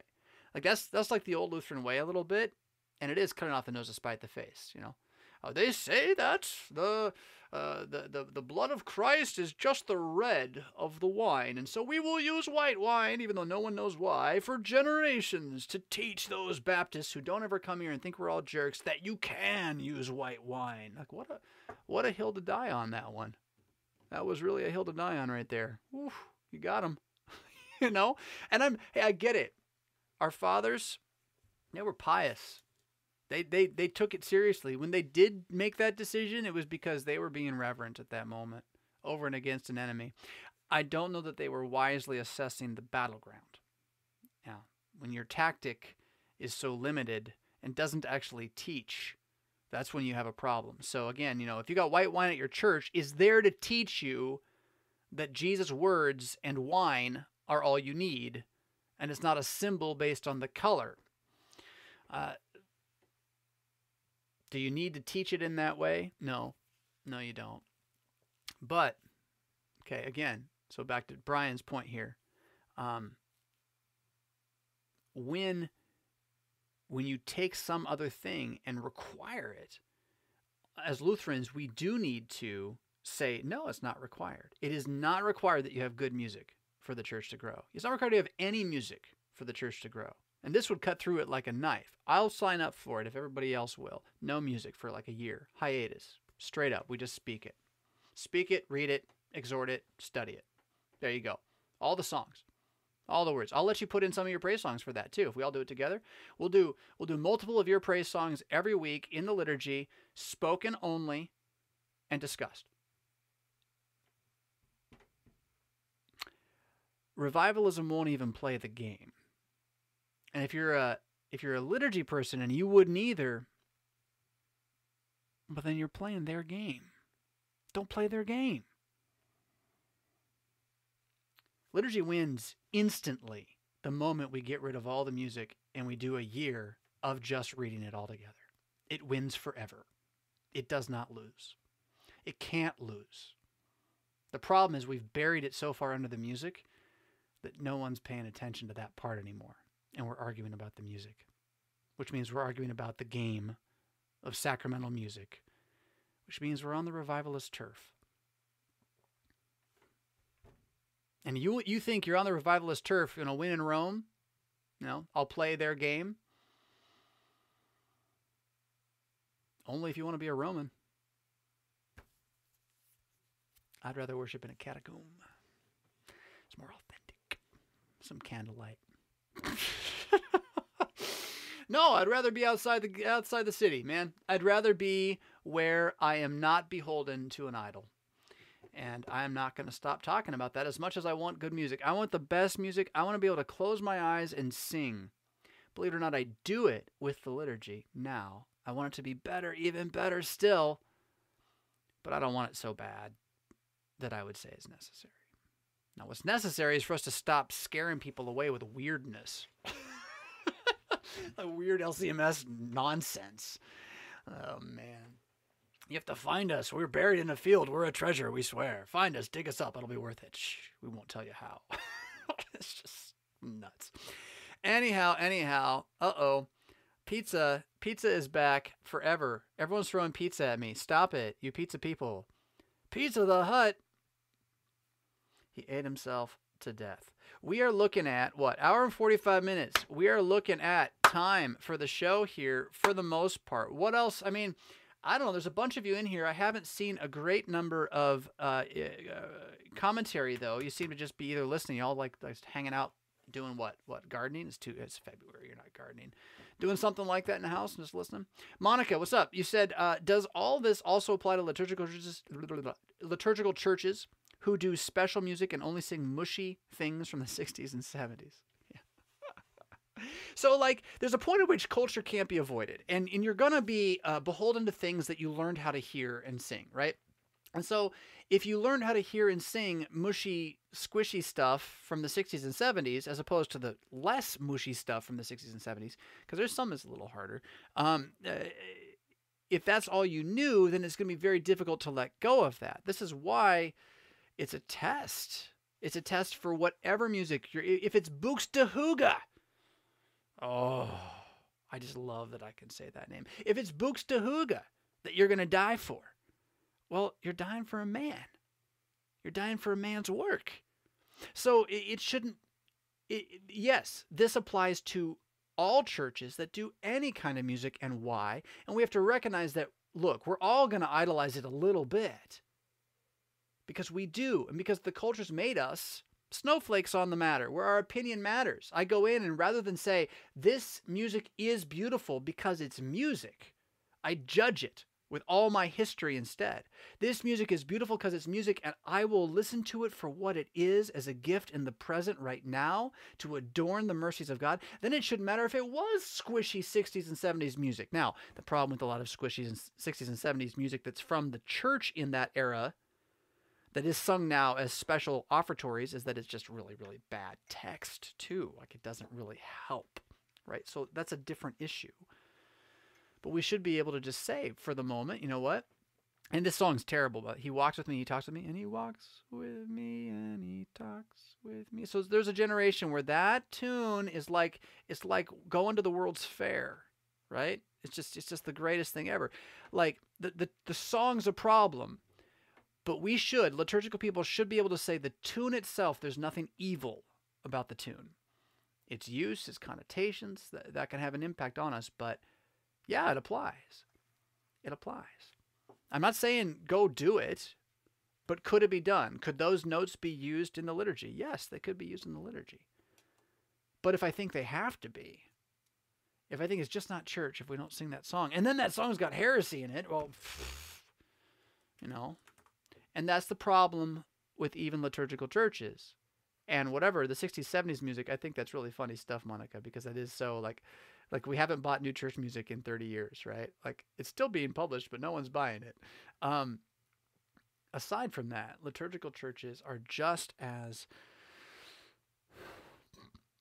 excuse me just as uh, committed to dying on the hill of their music rather than the hill of the liturgy itself. And yeah, it applies. It's uh you can worship anything. And when you do, you're not worshiping Jesus. Our Sant Angel Fire. I love that. Uh, I sent an email, but to sum it up, should someone take communion at a church not in fellowship with the LCMS if they're still going through instruction? No. Why? Where? How? To what end? I mean, yeah, no. If you're if you're planning to, to join the communion of the LCMS, why are you communing anywhere that's not in fellowship with the LCMS? And if you're not communing with us, yes, yet why are you communing anywhere that is in fellowship? You're a, you're a catechist, catechumenate. You're you're pre-confirmation, right? Or your pre-affirmation of faith, which is just a repeat of confirmation. Um, so yeah, no, no. Uh, do I need to explain that? Um, either it's not communion at all, aka the Reformed, sacramentarians, um, aka the sacramentarians, uh, or or it is Rome and the East, which is to be subjected to the Pope, or to be part of the Eastern Communion, which is just a bunch of hurt, unherded cats um, that mean well, and there's Christians there, but who knows what you're doing? Nobody knows what they're doing except them, and they don't even know because they don't do dogma and systematics that way. So, um, so where would you go? So so yeah, no. No, if you're if you're planning to commune at a church, you should prepare to commune at that church and not go somewhere else. And that's just straight up. And, and you know, different bodies are going to have different levels of what that means, but it really should be the case no matter what. So I, I hope that helps. I love your name and picture. Uh, Josh, Joseph. My budget pour over coffee was on point this morning. My chill with Fisk was subject to the demands and noise level of my boys. Budget pour over coffee was on point. That's that's good, Joseph. That's good. Uh, demands and noise levels. Yeah, I'm sure. I'm sure. Boys, my morons, my personal morons. You have more than one. I only have one personal moron. Uh, he's growing on me very, very, very, very slowly. Uh oh. LCMS Christian commune. Look at this. Is it Marxism or what? This is like full on. Um, oh, Lenin. You're Lenin, aren't you? Back from the dead. Not John. No, no, no. Vladimir. Um, so we're gonna start a commune. That's what the comment says. I think you're talking about communion, but I love it. I love it. I love it. All right. Brenda says hi. Hi, Brenda. We're about to end here. Welcome and good morning. And I'm just grabbing whatever comments show up now because we're really at the the back end. You know what I'm gonna do though? I think I'm gonna do this. I'm gonna end with a actual reading of the entire book, The Second Wisdom, as it stands right now. And if you didn't, if this doesn't make any sense to you, what we're gonna do, um, then you need to go back and listen to my explanation of the second wisdom because it, it isn't supposed to be read like this except it is it's poetry but this is not this is not what you think it is okay? So we're going to end with this. Uh, let's see how much i can manage doing multiple things at one time. Uh, or here we go. It's been fun this morning everybody. There are two wisdoms Oh, you know what? You know what? I'm gonna try it differently here. Hold on, hold on, hold on. We're gonna do it like this. You just have to listen this time. I'm gonna try to deliver it. We'll see if I can get it like it's a shot, like we planned it. Can I get there? Yeah, I think so. All right. It's been fun this morning, everybody. You ready? Here we go. There are two wisdoms. There is one knowledge. There's much insight. There is also blindness. You cannot create wisdom. You cannot own knowledge. You cannot farm insight. Vision may only be seen. The first wisdom is secular. The second wisdom is crucial. Knowledge is before is. To see well, but to not do well, is to not do well.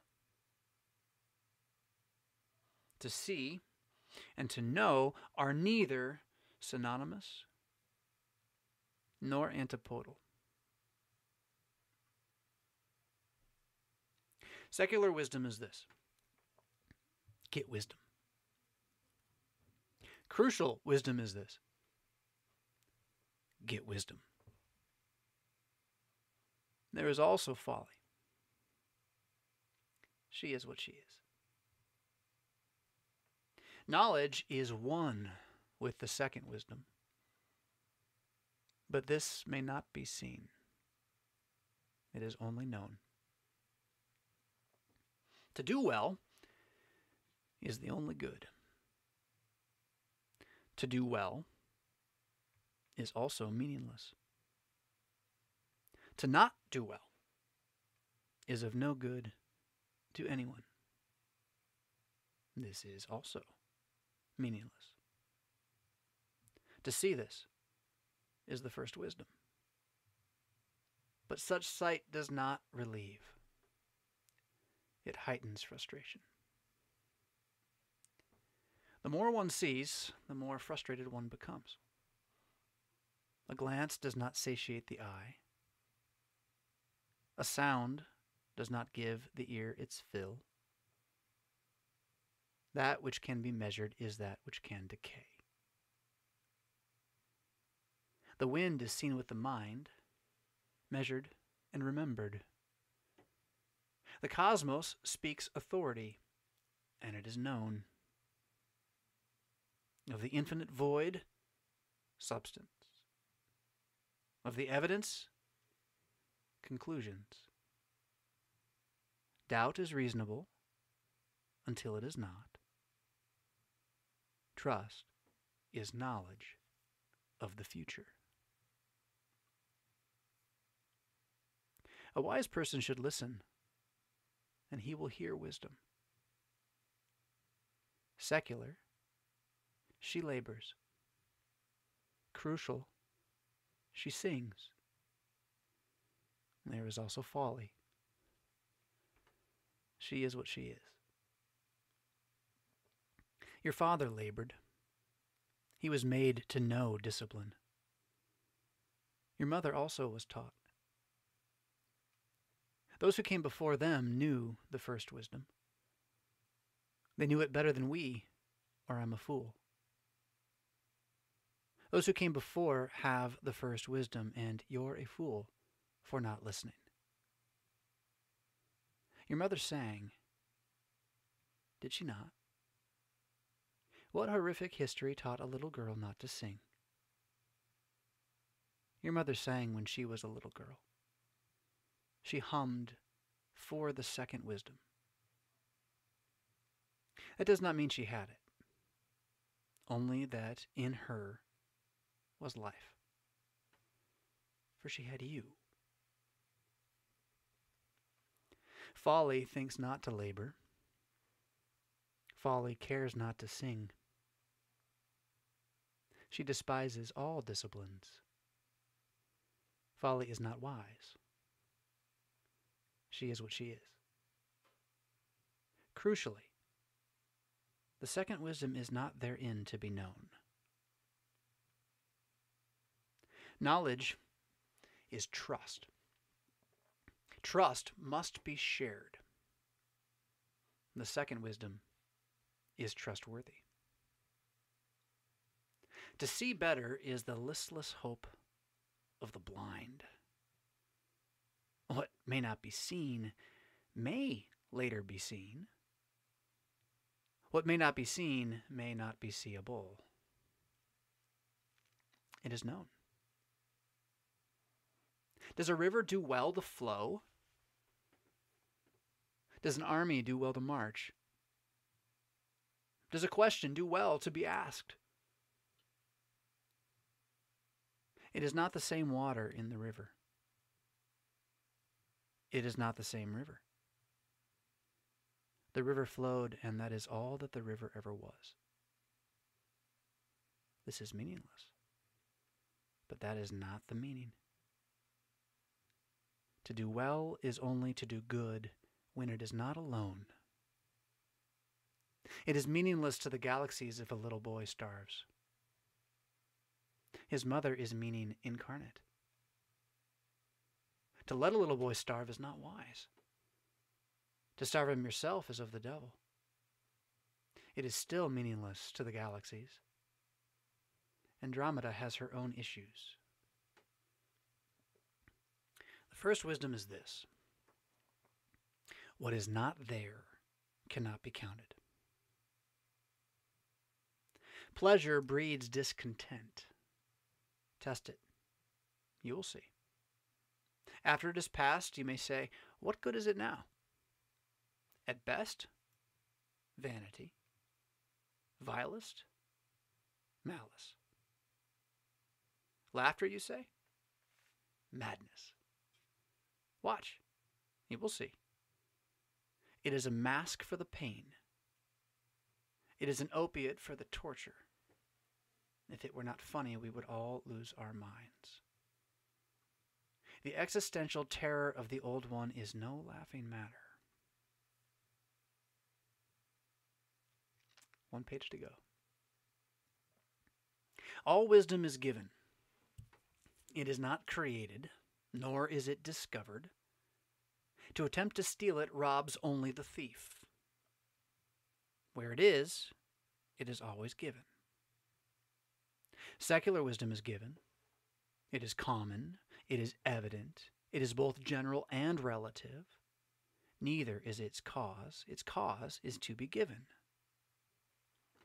Crucial wisdom is given. Typo. Crucial wisdom is given. It is rare. It is evidential. It is scandalously peculiar. It is its possessive. Its cause is thereby highly sacred. That is not common, particular. Folly will know none of it, for she is too busy talking or being talked to. She is what she is. Knowledge is trust. This is logical. But logic is not. Any knowledge you cannot trust is not knowledge, but a lie. Repeating others' lies is not generally called being knowledgeable. Logic is not logical. It cannot be. And he, logic, would be quite happy not being so if only we would let him alone in matters that pertain to his betters, like, can't see it, like trust. To say logic is logical is to say A equals B because B equals A. Is to assume the premise a priori. Green is green does not compute. Is already a fixed digit meant for computing. Logic computes, but not itself. Logic is a trustworthy computer. This is not the same as thinking. Thinking is of three logical, ethical, pathetical. Logical has to do with computing, ethical has to do with perceiving, pathetical has to do with suffering. In some worlds, these are called intelligence, wisdom, and charisma. But that is not the role to be played here as the saying goes, hindsight is always critical. Wink, wink. Knowledge is trust. Trust is that which is known. This nature is shared and sharing. This is the beginning of the second wisdom. There are three dangers. I'm going to move this here.